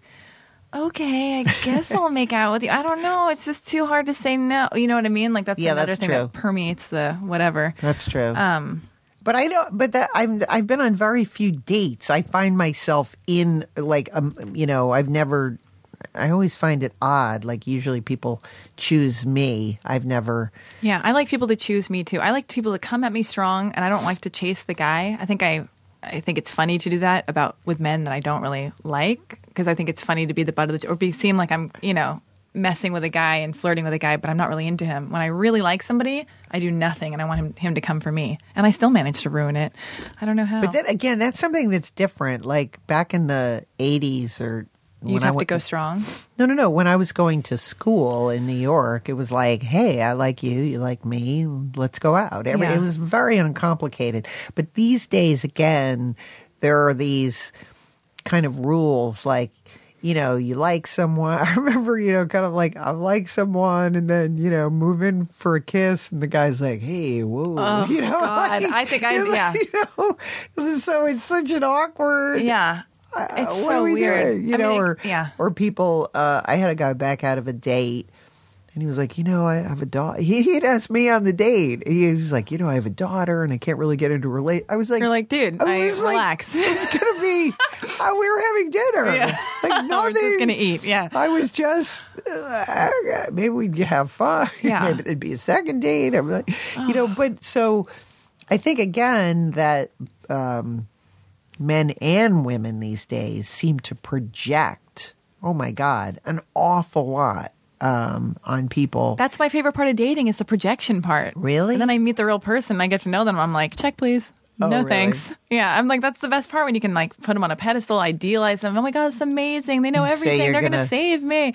Like, you know, I'm You're gonna go on. We're gonna go on trips and. we're gonna go. We're gonna be in love. He's gonna be my partner in crime. I'm just gonna be raw, and we're gonna be understood. What, and- what's your best project? I'll give you my projection. My My best best, proje- projection Yeah. is, you know, we're in we're in bed and I'm reading a book with the TCM with yeah, TCM, watching yourself on TCM, Yeah. and he's like, I love it. and he's and he's like doing his work for the next day. You know, he's like doing his directing or whatever. yeah. that would be my. You know, see, those are the kind of things I project, but I guess I'm boring that way. No, I think my my projection is I already I have an idea. Okay, I want to feel safe and cozy and know Mm-hmm. that he's not going to cheat on me. I want to I want him to be funny. I want to be in a relationship when we're making stuff together and I'm writing and acting in a thing and and maybe directing it and he's or he's That's great. or he's doing. I want to make stuff together. Because that's when I feel I'm most intimate with people. Like I'll work on a job and I'll feel like, wow, everybody on the set and the direct and the DP, I feel closer to the DP than I do to the person I'm dating because Yeah. you know I've been so vulnerable. So I want to work with the person, and I want to. I think it's really. I really want to be understood by a person. Feel Yes. safe that somebody understands me because I feel like there's so much chaos in my head, and I know I have a lot of problems, and I got to meditate, and I do that sometimes, and writing helps. But I'm a. I have a lot of frantic energy. It's how I've been always, no matter mm-hmm. what I do to quiet it and I feel misunderstood and uncomfortable around most people. That's how I mm-hmm. live my life, just kind of mm-hmm. like living my life uncomfortable styles. So when I meet someone, if I'm really going to give my heart to someone and fall in love, it's it's because I feel like I can tuck away in them and just feel like, oh, finally I feel safe. I can shut the world out. We're cozy. We've got, we have great sex. We make cool stuff together. I'm understood and I feel safe here. You know, is that too much to ask? and, he pay- perfect. and he buys me presents and perfume and loves me and doesn't get Aw. mad and, anyway and deals with all my Brings you bullshit. flowers. Brings me flowers. Um, oh, going back to how we met. Yes. So okay, so I met you at this Emmy gifting suite. Uh-huh. Right. Talked to you for a moment. You talked to me. I felt seen. I Mm. felt under. I was like, oh my god, I can't believe it. Maybe I'll find her. Maybe I'll go to one of her music parties. Then, then that never happened. Then we went to. Then we were in Factory Girl together. I never met you, but you were around, and I just felt so honored to be in the same movie uh, that Illeana Douglas was in. This is amazing. Then. I met you with Sia, that singer. Oh, yes. and it was that we are at like Stella uh, in Silver Lake, a very Yeah. hip, happening, cool establishment Yeah. or whatever. And uh, people with bangs hang out there, and Illeana and I both have bangs. Yep. Uh, let it never be forgotten. Uh, Yep. you, you heard it here first. Okay. Anyway, so and I saw you, and you, me, and Sia had a conversation about about what I'm craziest about talking about, which is boys, love, dating, relationship, what it all means. Oh God, that was amazing. Again, you invited both of us to a music party. but I never got an invite. I never got an invite to. Um, and then you like rode off on your bike with your cute butt and your perfect thighs and your fit body and everything is cool and just such a badass off on your bike. And then the f- most recent time I met you, re-met you, Yeah. we were both in return to sender. Yes. I felt more confident than I had ever felt in my life. I was in a real good, stable place. Hope to get back there. And uh, I saw you on the call sheet. I heard that you were getting your wardrobe fitting, and I went, "This is it." No more. I gotta catch it. I gotta. So I knocked knocked on the door of wardrobe, and you were being fit, and I'm like, Illeana, it's me, it's Alexi. We've met a few times, and then that was that was it. Then I like, I, I had I wanted to get in your nook, and then I I tried to be cool. I tried to befriend you, and I kind of worked, and you were nice to me, and I was like, this is so cool. Just keep taking it slow. Just be slow, be cool. Don't come on too strong. Just act cool, casual, effortless, like you don't even care. But I cared, and uh, That's funny. And then we really bonded on the flight home. Yeah. You and I were at the airport. Some annoying actress almost caused you to miss your car to go back. We That will was not, funny. Will not say her name. She's very famous now. Yeah. She got famous. Anyway, whatever. Who cares? Anyway, so so uh, and then we were on the flight together, and I was exhausted and I wanted to sleep so badly. But you were as talkative as I am right now, Yeah. and you were just telling me your entire life story about everything. And I was so into it. I actually literally had to like almost hold my eyelids up just to be like, God, when Illeana Doug- Douglas wants to tell you all of her personal life stories, you, you got to stay awake, you know? and that was amazing. And then from then on, you invited me to your living room show. Yes. You have a million things you do. You do a, a variety show in fancy people's living rooms. Tell us about that. Oh my God. So much fun. Um, well, we do a professional variety show. It's for, for charity with um, drummer uh, Matt Sorum from Guns N' Roses. And he has a charity called Adopt the Arts. So we do, uh, I used to just do it on my own, but now we've joined forces and it's even, we get uh, some even better Very uh, cool. living rooms. But yeah, we get like it's amazing. These shows are so like fun. 100 people, 120 people. very and- highbrow in these very fancy houses where I hope to date one of the divorcees, you know. Um, and it's uh, magicians, comedians, actors and actresses. I mean, you know, we've had uh, Lisa Loeb, Micky Dolenz from the Monkees. the Monkees and you did it on a cruise so you Oh, work yeah. for t- okay so because it's so popular. People from a TCM TCM. have come very much to the show. Ben Mankiewicz is one of the hosts. He's been in the show. Yeah. and uh, first thing when you got to uh, uh to hollywood right you cleaned his uh his uh, his ne- uncle's His- star on the walk of fame or something it's it would be his great uncle. his great uncle somebody Joe, Mankiewicz. Joe Mankiewicz. Okay, but that's- that's just an unnecessary I was aside. I was obsessed, Obsessed. with Joe Man. I've been always obsessed with uh, the Mankiewiczes. Again, the, so so many of these weird coincidences. So insane. No. that I would become like close friends with Ben Mankiewicz and work with him on TCM. And all the- when there's photos of me polishing. it's crazy no i was star. I was, there's a photo of that yeah in your book um there's so many pictures like that. You got to go to IlleanaDouglas.com because that's where all the info is about everything TCM, everything her book and your book tour. Like, what's what's next? Uh, what is next is, and you can also go to Amazon and get get the book. Go the to book, Amazon. The book on tape is coming out. That's what I'm waiting for. Are you read? You read it, right? That would be crazy if you didn't read it. That'd be really December twenty second. December 22nd. So that's- that's my favorite way to listen to a book. You know, I listen to all my self-help tape bullshit and all my books that other books that I read Yeah. in the car because I'm in LA driving all the time. It was fun reading it too. I got I definitely got emotional Yeah. a few times in terms of reading it. Um, I some a couple times I had to go back because it was too emotional. Really? Yeah, it was it was interesting. You know, I worked with a great director. This you know woman that was that was again a woman. I love work- that you're working I with work women directors. So many women. That's so fantastic. Thank, thank she- God. So somebody actually directs you when you do the book on tape. And yeah, it was a couple times in terms of reading it, being truthful. But you know, as I'm reading it, I got emotional too, talking about you know death of my grandfather and just some other things. yeah, yeah. Um, but that's coming up. Next up is Las Vegas. You're going to Las Vegas? Yeah, Barnes and Noble. I'm doing an event there. Then I go back to New York. Um, I'm going to be doing um, Andy Cohen's show. You, oh my God. Oh my God. Watch what happens live in the Andy Cohen Clubhouse, the Bravo, Bravo Clubhouse. I think I'm doing. Oh, my the- God. the- I think I'm doing the, the. It's just as good. The I think it's the Sirius XM live show. Oh, that's just as good. It's you just gotta, as good. You got to do Howard Stern and Yeah. get in the Bravo Andy Clubhouse. Mention know, I that when would you do love this. to. Oh my God, there's no reason why you shouldn't. because that's a great show. It's, a lot of fun. Yeah.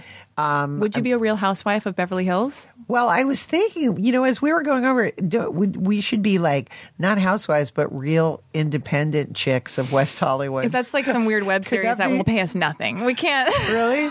I mean, that sounds fun. Can we fight each other off with our like, the, you know, boyfriends, the you know, grubby boyfriends? I would love that. I think- bands in Seattle and you well, know, we'll- yeah, we'll- that's a little hitting too close to home right now with my ex uh, ex boyfriend. Uh, Oh. Um, I think that you people actually believe my Instagram post the other day from your reading where they thought me, you, me, and Kate Micucci were going to do a sitcom. Oh, we, should we should. We be should so do it. perfect. People were like really excited. In fact, somebody from from a production company that's actually a legit cool production Yeah. company was like, "That's my dream. I'm in love with Illeana." And I was like, so I like I pitched a full on show. I didn't tell you this, but I like fully pitched the show to Let's this. Like, go in and do dude, it. I swear to God, we should do this. Oh, but that day I did your reading. Yeah. Uh, and I heard my, about the girl, my friend, getting her eggs frozen. I Yeah, just got my period. I was in a fight with my boyfriend.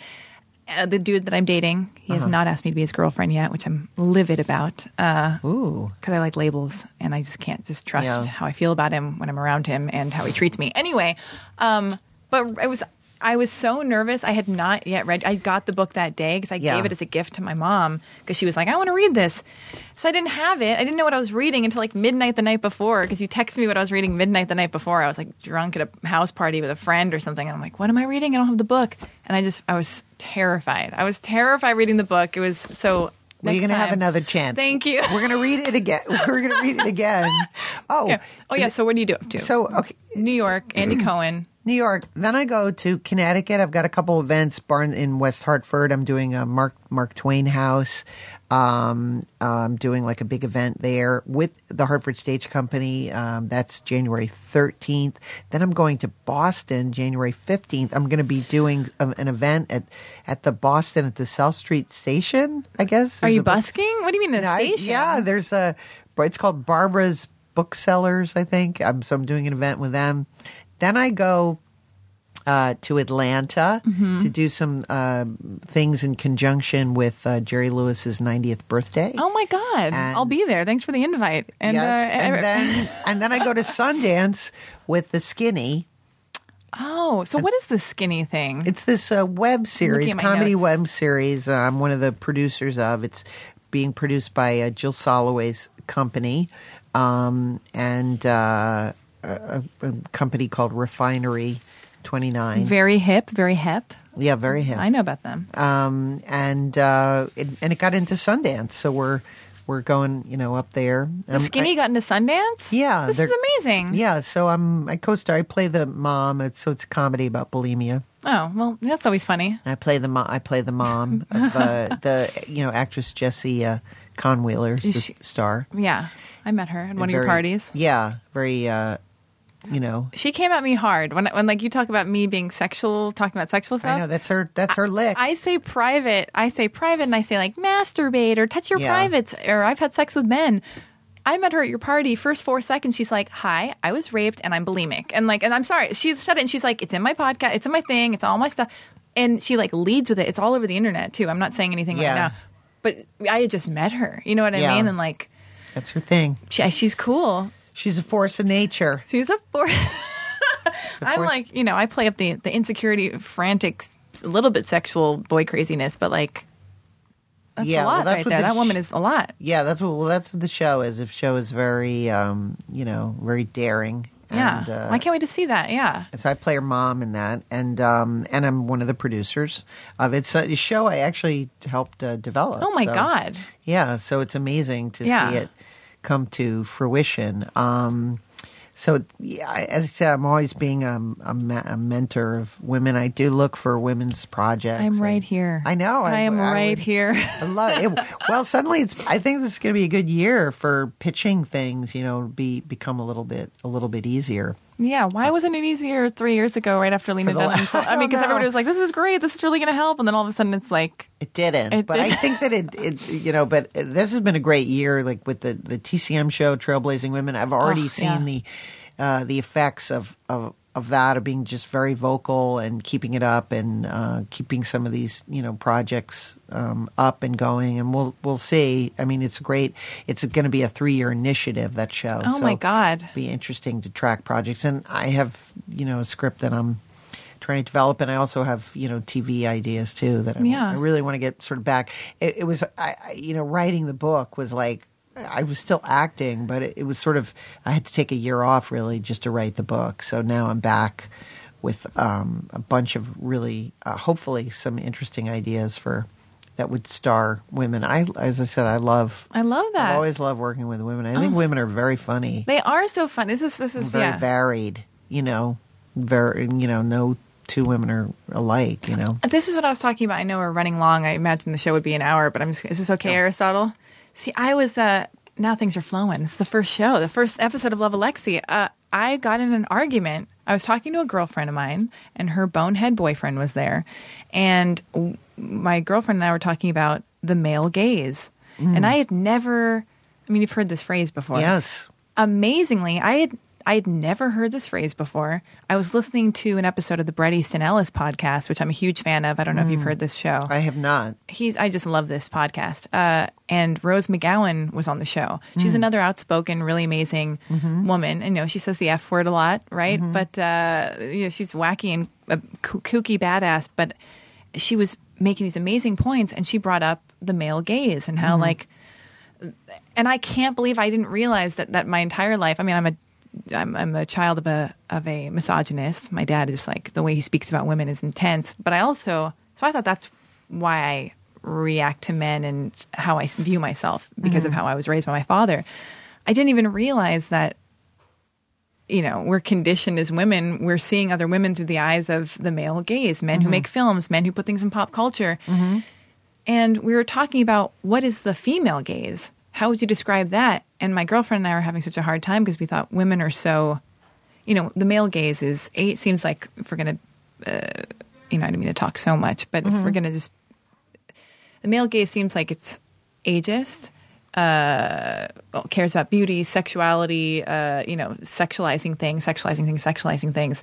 But women are so varied and in, into so many different things uh, what would you say the if we had to define what the female gaze was? Because so many more women are rising to the occasion and, and are, you know, Well, that uh, that is such an interesting question. The mo, in my opinion, the most organic way to understand the female gaze is to watch a scene, a sex scene directed by a woman, Mm-hmm. and then to watch a sex scene directed by a man.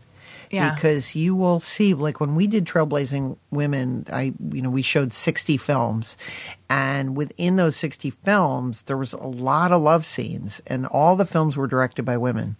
And I noticed a striking difference in how women shot these love scenes. Yeah. You know, usually with the men, it's like, you know, tight close up of, you know, the woman having an orgasm or her breasts or Yeah, something like that. Whereas, parts. you know, w- it was very always like, you know, with the guy on, on top of the girl with tight close up of her.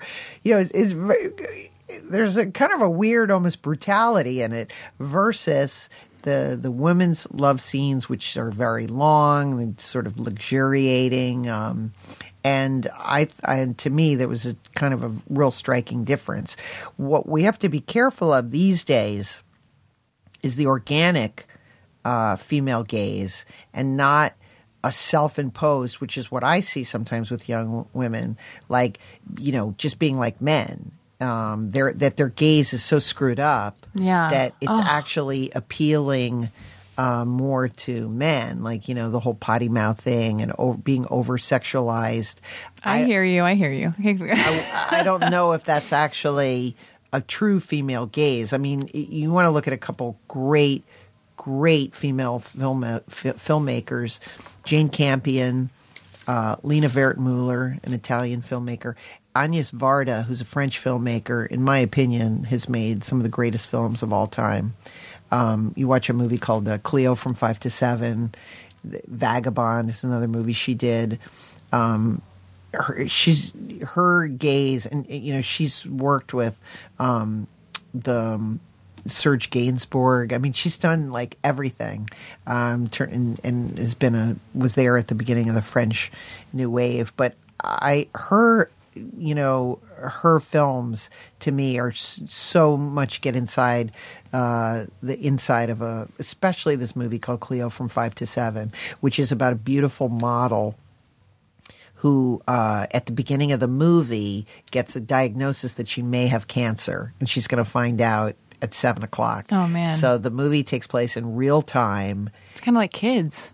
Keep yeah, going. and it's this whole kind of breaking down of her who she is, this artifice. She has a lover, you know, she has friends, and and, and this whole readdressing about who she is as a woman. If if she has cancer, it's you know what, what's going to happen to her, and that to me is just like an incredible film. I mean, somebody like Sofia Coppola in in Virgin Suicides, which is still my favorite film.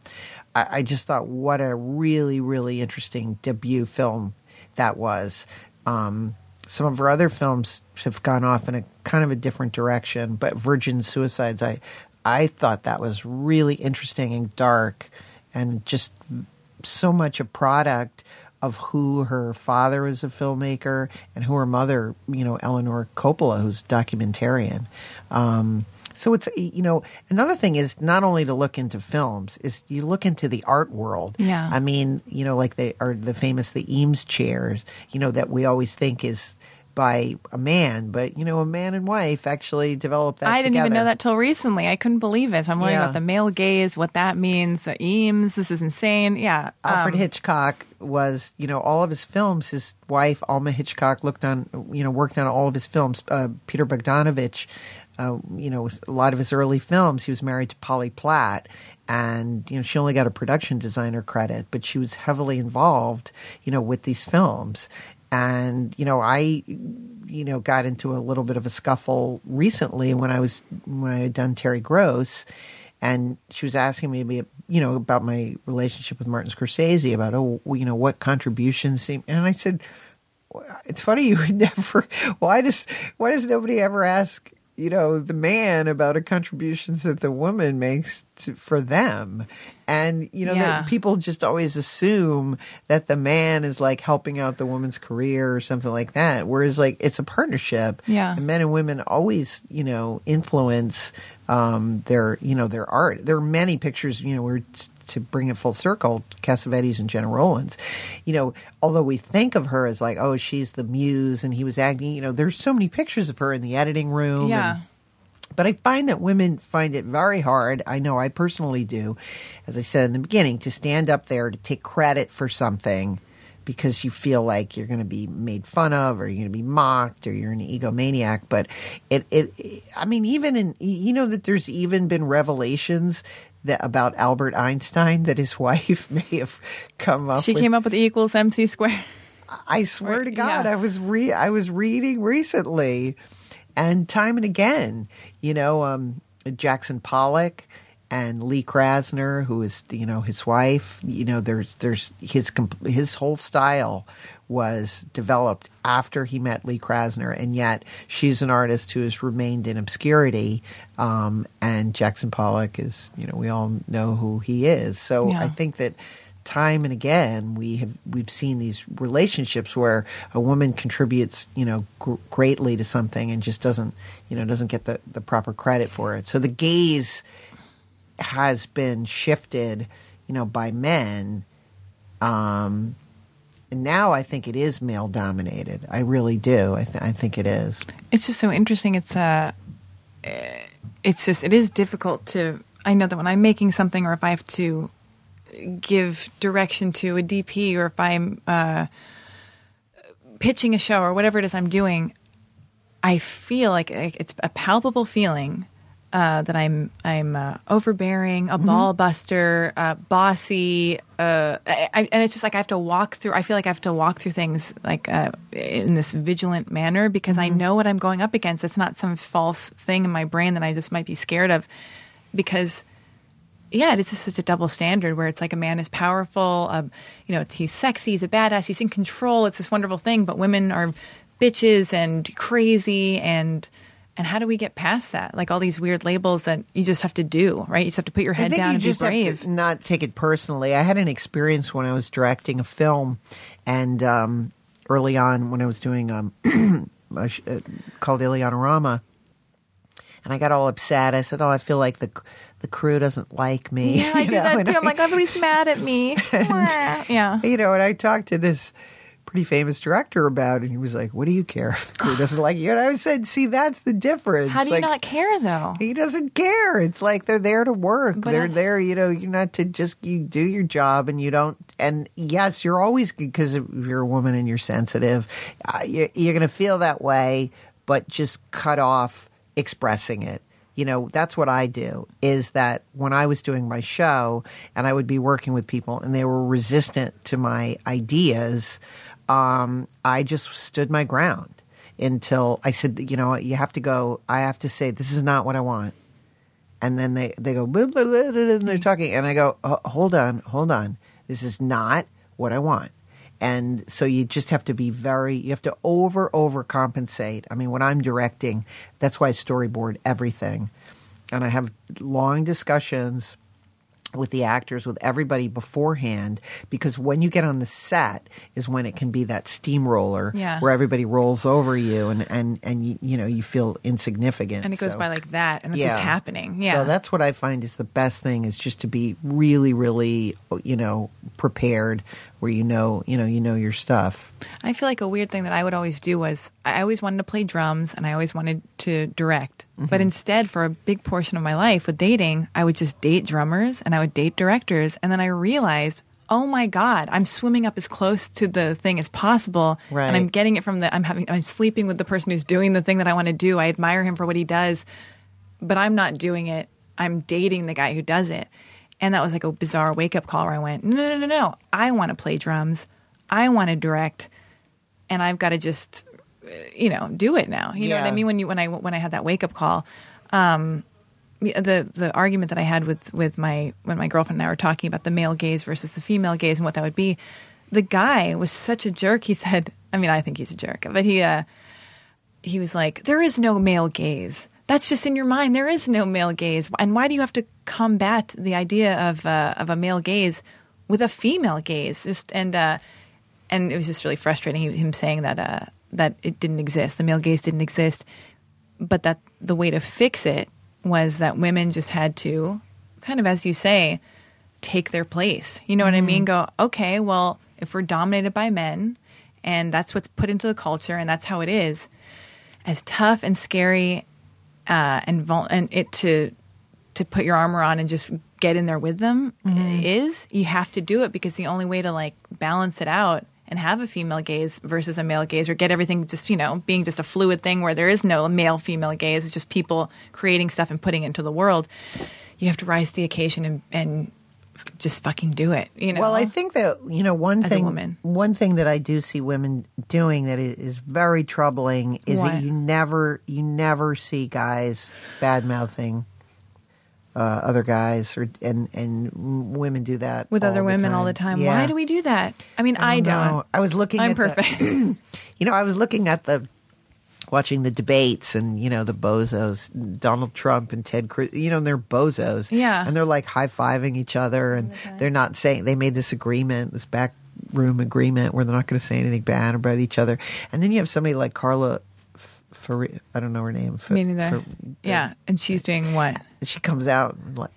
You know Hillary Clinton. She's a monster, and Oh, she's God. this, and, then she's it makes that. her and weak. It makes her weak to do that, right? But I'm like, as a woman, it offends me. Like, mm, how could you say that? Like, because to me, that's the thing of a male gaze is she's getting ahead Yeah. by bashing Hillary Clinton. oh, it's like a cat fight that men want to see, so you're playing right into the, the male gaze. So yeah. nobody nobody else is bashing Hillary Clinton, but she somehow in her mind thinks she's succeeding because she's getting a lot of media attention. But her the only media attention she gets is when she says horrible things about Hillary Clinton. And I feel as if men are have feel that that's a gleeful thing because they can't attack her, so they want to attack her. And you look at Hillary Clinton, and you're like, this is this accomplished, amazing woman. But I mean, is she doing that to get press and because she knows she's ro- she's working, she's playing into the system, right? But you've got to be stronger and be better than that, so you can eventually one day have that be eliminated, right?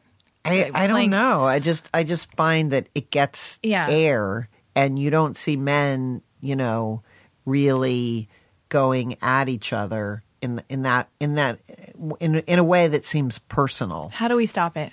What do we do? I'm not sure. I mean, again, I was I was you know I went in. I told the story many times because it's kind of freaks me out that you know I was. um I had gone in to direct a, you know, pitch myself about directing a movie, and I didn't get it. And I ran into the producer, and she said, "Yeah, we didn't. You know, we tried to look, we tried to find a woman director, but we never found anyone. But we went with, you know, we ended up going with a gay guy, and so oh, it oh, was, oh my god! It's kind of the same thing." yeah. Oh my And god! And that's what she said. Yeah. And so I was like, I guess I'm the same thing. I'm like, we're a fringe. Like, so women are, women and gay men are a fringe One the same. thing. Like, we're the little spice. I, I don't know. It was, it was just a, it was a troubling statement to make. And I feel that there was a time in Hollywood where when she said that, that confirmed what I actually thought is that there were a lot of these women's pictures, rom coms that were coming out, and women weren't directing them, but a lot of gay men were directing them, which is great. I'm glad, you know, I'm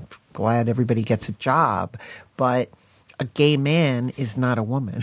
you know, I yeah, don't. I'm sure I the don't- gay men are annoyed that being always uh, portrayed as as uh, Well, it's the just- fun best friend, the Right, sassy bestie. You know, It's, yeah, it's the it's the you know it's a stereotype for them too, and so you know I, I think that you know that would be one of the number one things is that is that I find it frustrating because I have helped out uh, and mentored a lot of women like i really have you know i when i did my show easy to assemble i had a female director and i had a lot of women around me and i write great parts for women and i have not found it to be reciprocal I'm gonna do it tomorrow. I promise. We got to Yeah. hire women. That's I was talking about that with another girlfriend where it's like the thing is it's it's on women too because a lot Yeah. of women don't want to hire other because we have this thing in our head where oh be too emotional or he gets catty or it's this or that whatever the the inner monologue uh, you know story is. i think there's a weird feeling that women are going to be more difficult and More all the problems i've ever had are with men Really, Yeah, I think one out of ten women are difficult. You know, you're going to get a woman. It's like, oh my god, she's a diva, and she's going to want this, and she's going to want that. But usually, that kind of woman you can see coming a mile you can away. see coming a mile away, and also Whereas men about, surprise you. They're like, I don't want to do that. You know, and you're like shooting something, and all of a sudden they're, they're Yeah. thinking, they're overthinking, or they don't want to do that, or they don't want to wear the blazer or you what about picked for them. or what about the sexual undercurrent of all? Don't you feel like that's always there? And then if it isn't, I'm offended, and then I'm like, hey, what's wrong with me? Um, Yes, Yeah. that's true. That's that's, true. It's never, yeah. So uh, the moral of the story is it's on women to hire other women. We got to rise to the occasion, create the female gaze. Sofia Coppola's, uh, oh God, Gia Coppola's Palo Alto. Did you see that? I have not. The sex scene in that was really interesting because when James Franco and Emma, whatever her name is, uh, was were having sex, hmm. the way that sex scene was done was close ups and like shadows, kind of like over an introspective mm-hmm. Emma, whatever her name is, mm-hmm. face, and it was just really beautifully done. It wasn't. It was just r- a different way to do a sex scene again, and by a female director. So, just throwing that into the mix. That was an interesting thing I remembered. But um, listen. I don't Yeah. know what else there's to say here. The point of the story is you've written a book. Yes. We want people to read it, Mm-hmm. feel feelings about it, buy it, buy it for their friends, buy it for Christmas, Hanukkah, whatever it is that you monsters celebrate out there in the ether. Uh, and go to IlleanaDouglas.com for all the details of everything and anything Illeana's up to. Um, you can get the book on Amazon. Mm-hmm. And uh, do you regret doing the show? No, my God, it's been amazing. Has it been amazing? Yeah. I feel pretty good about it too. I think our first 15 minutes was a little rough, but we, can- we can trim that out. like you said, we once we got into it. we had to ease into it. This is the first We needed foreplay. We I need think. a little foreplay. Oh, now you were going to sexualize the show? Great. Let's end it on a high note. We're coming full circle. Uh, we've learned it's Martin Scorsese or Scorsese. Uh, you've actually said it two different ways the entire show, Illeana. So you were no help Oh. with that with that problem. And uh, yeah, congratulations on the book. Thank you for being my first guest ever on Love Alexi. It was exciting. I hope I uh, can I be your second and third guest. I think uh, after this, no one else is going to want to come on the show. no. Thank you so much, everybody. I love you. Illeana and I don't care what everyone else says about you. We love you. We love you. Bye. Bye. Now leaving Nerdist.com.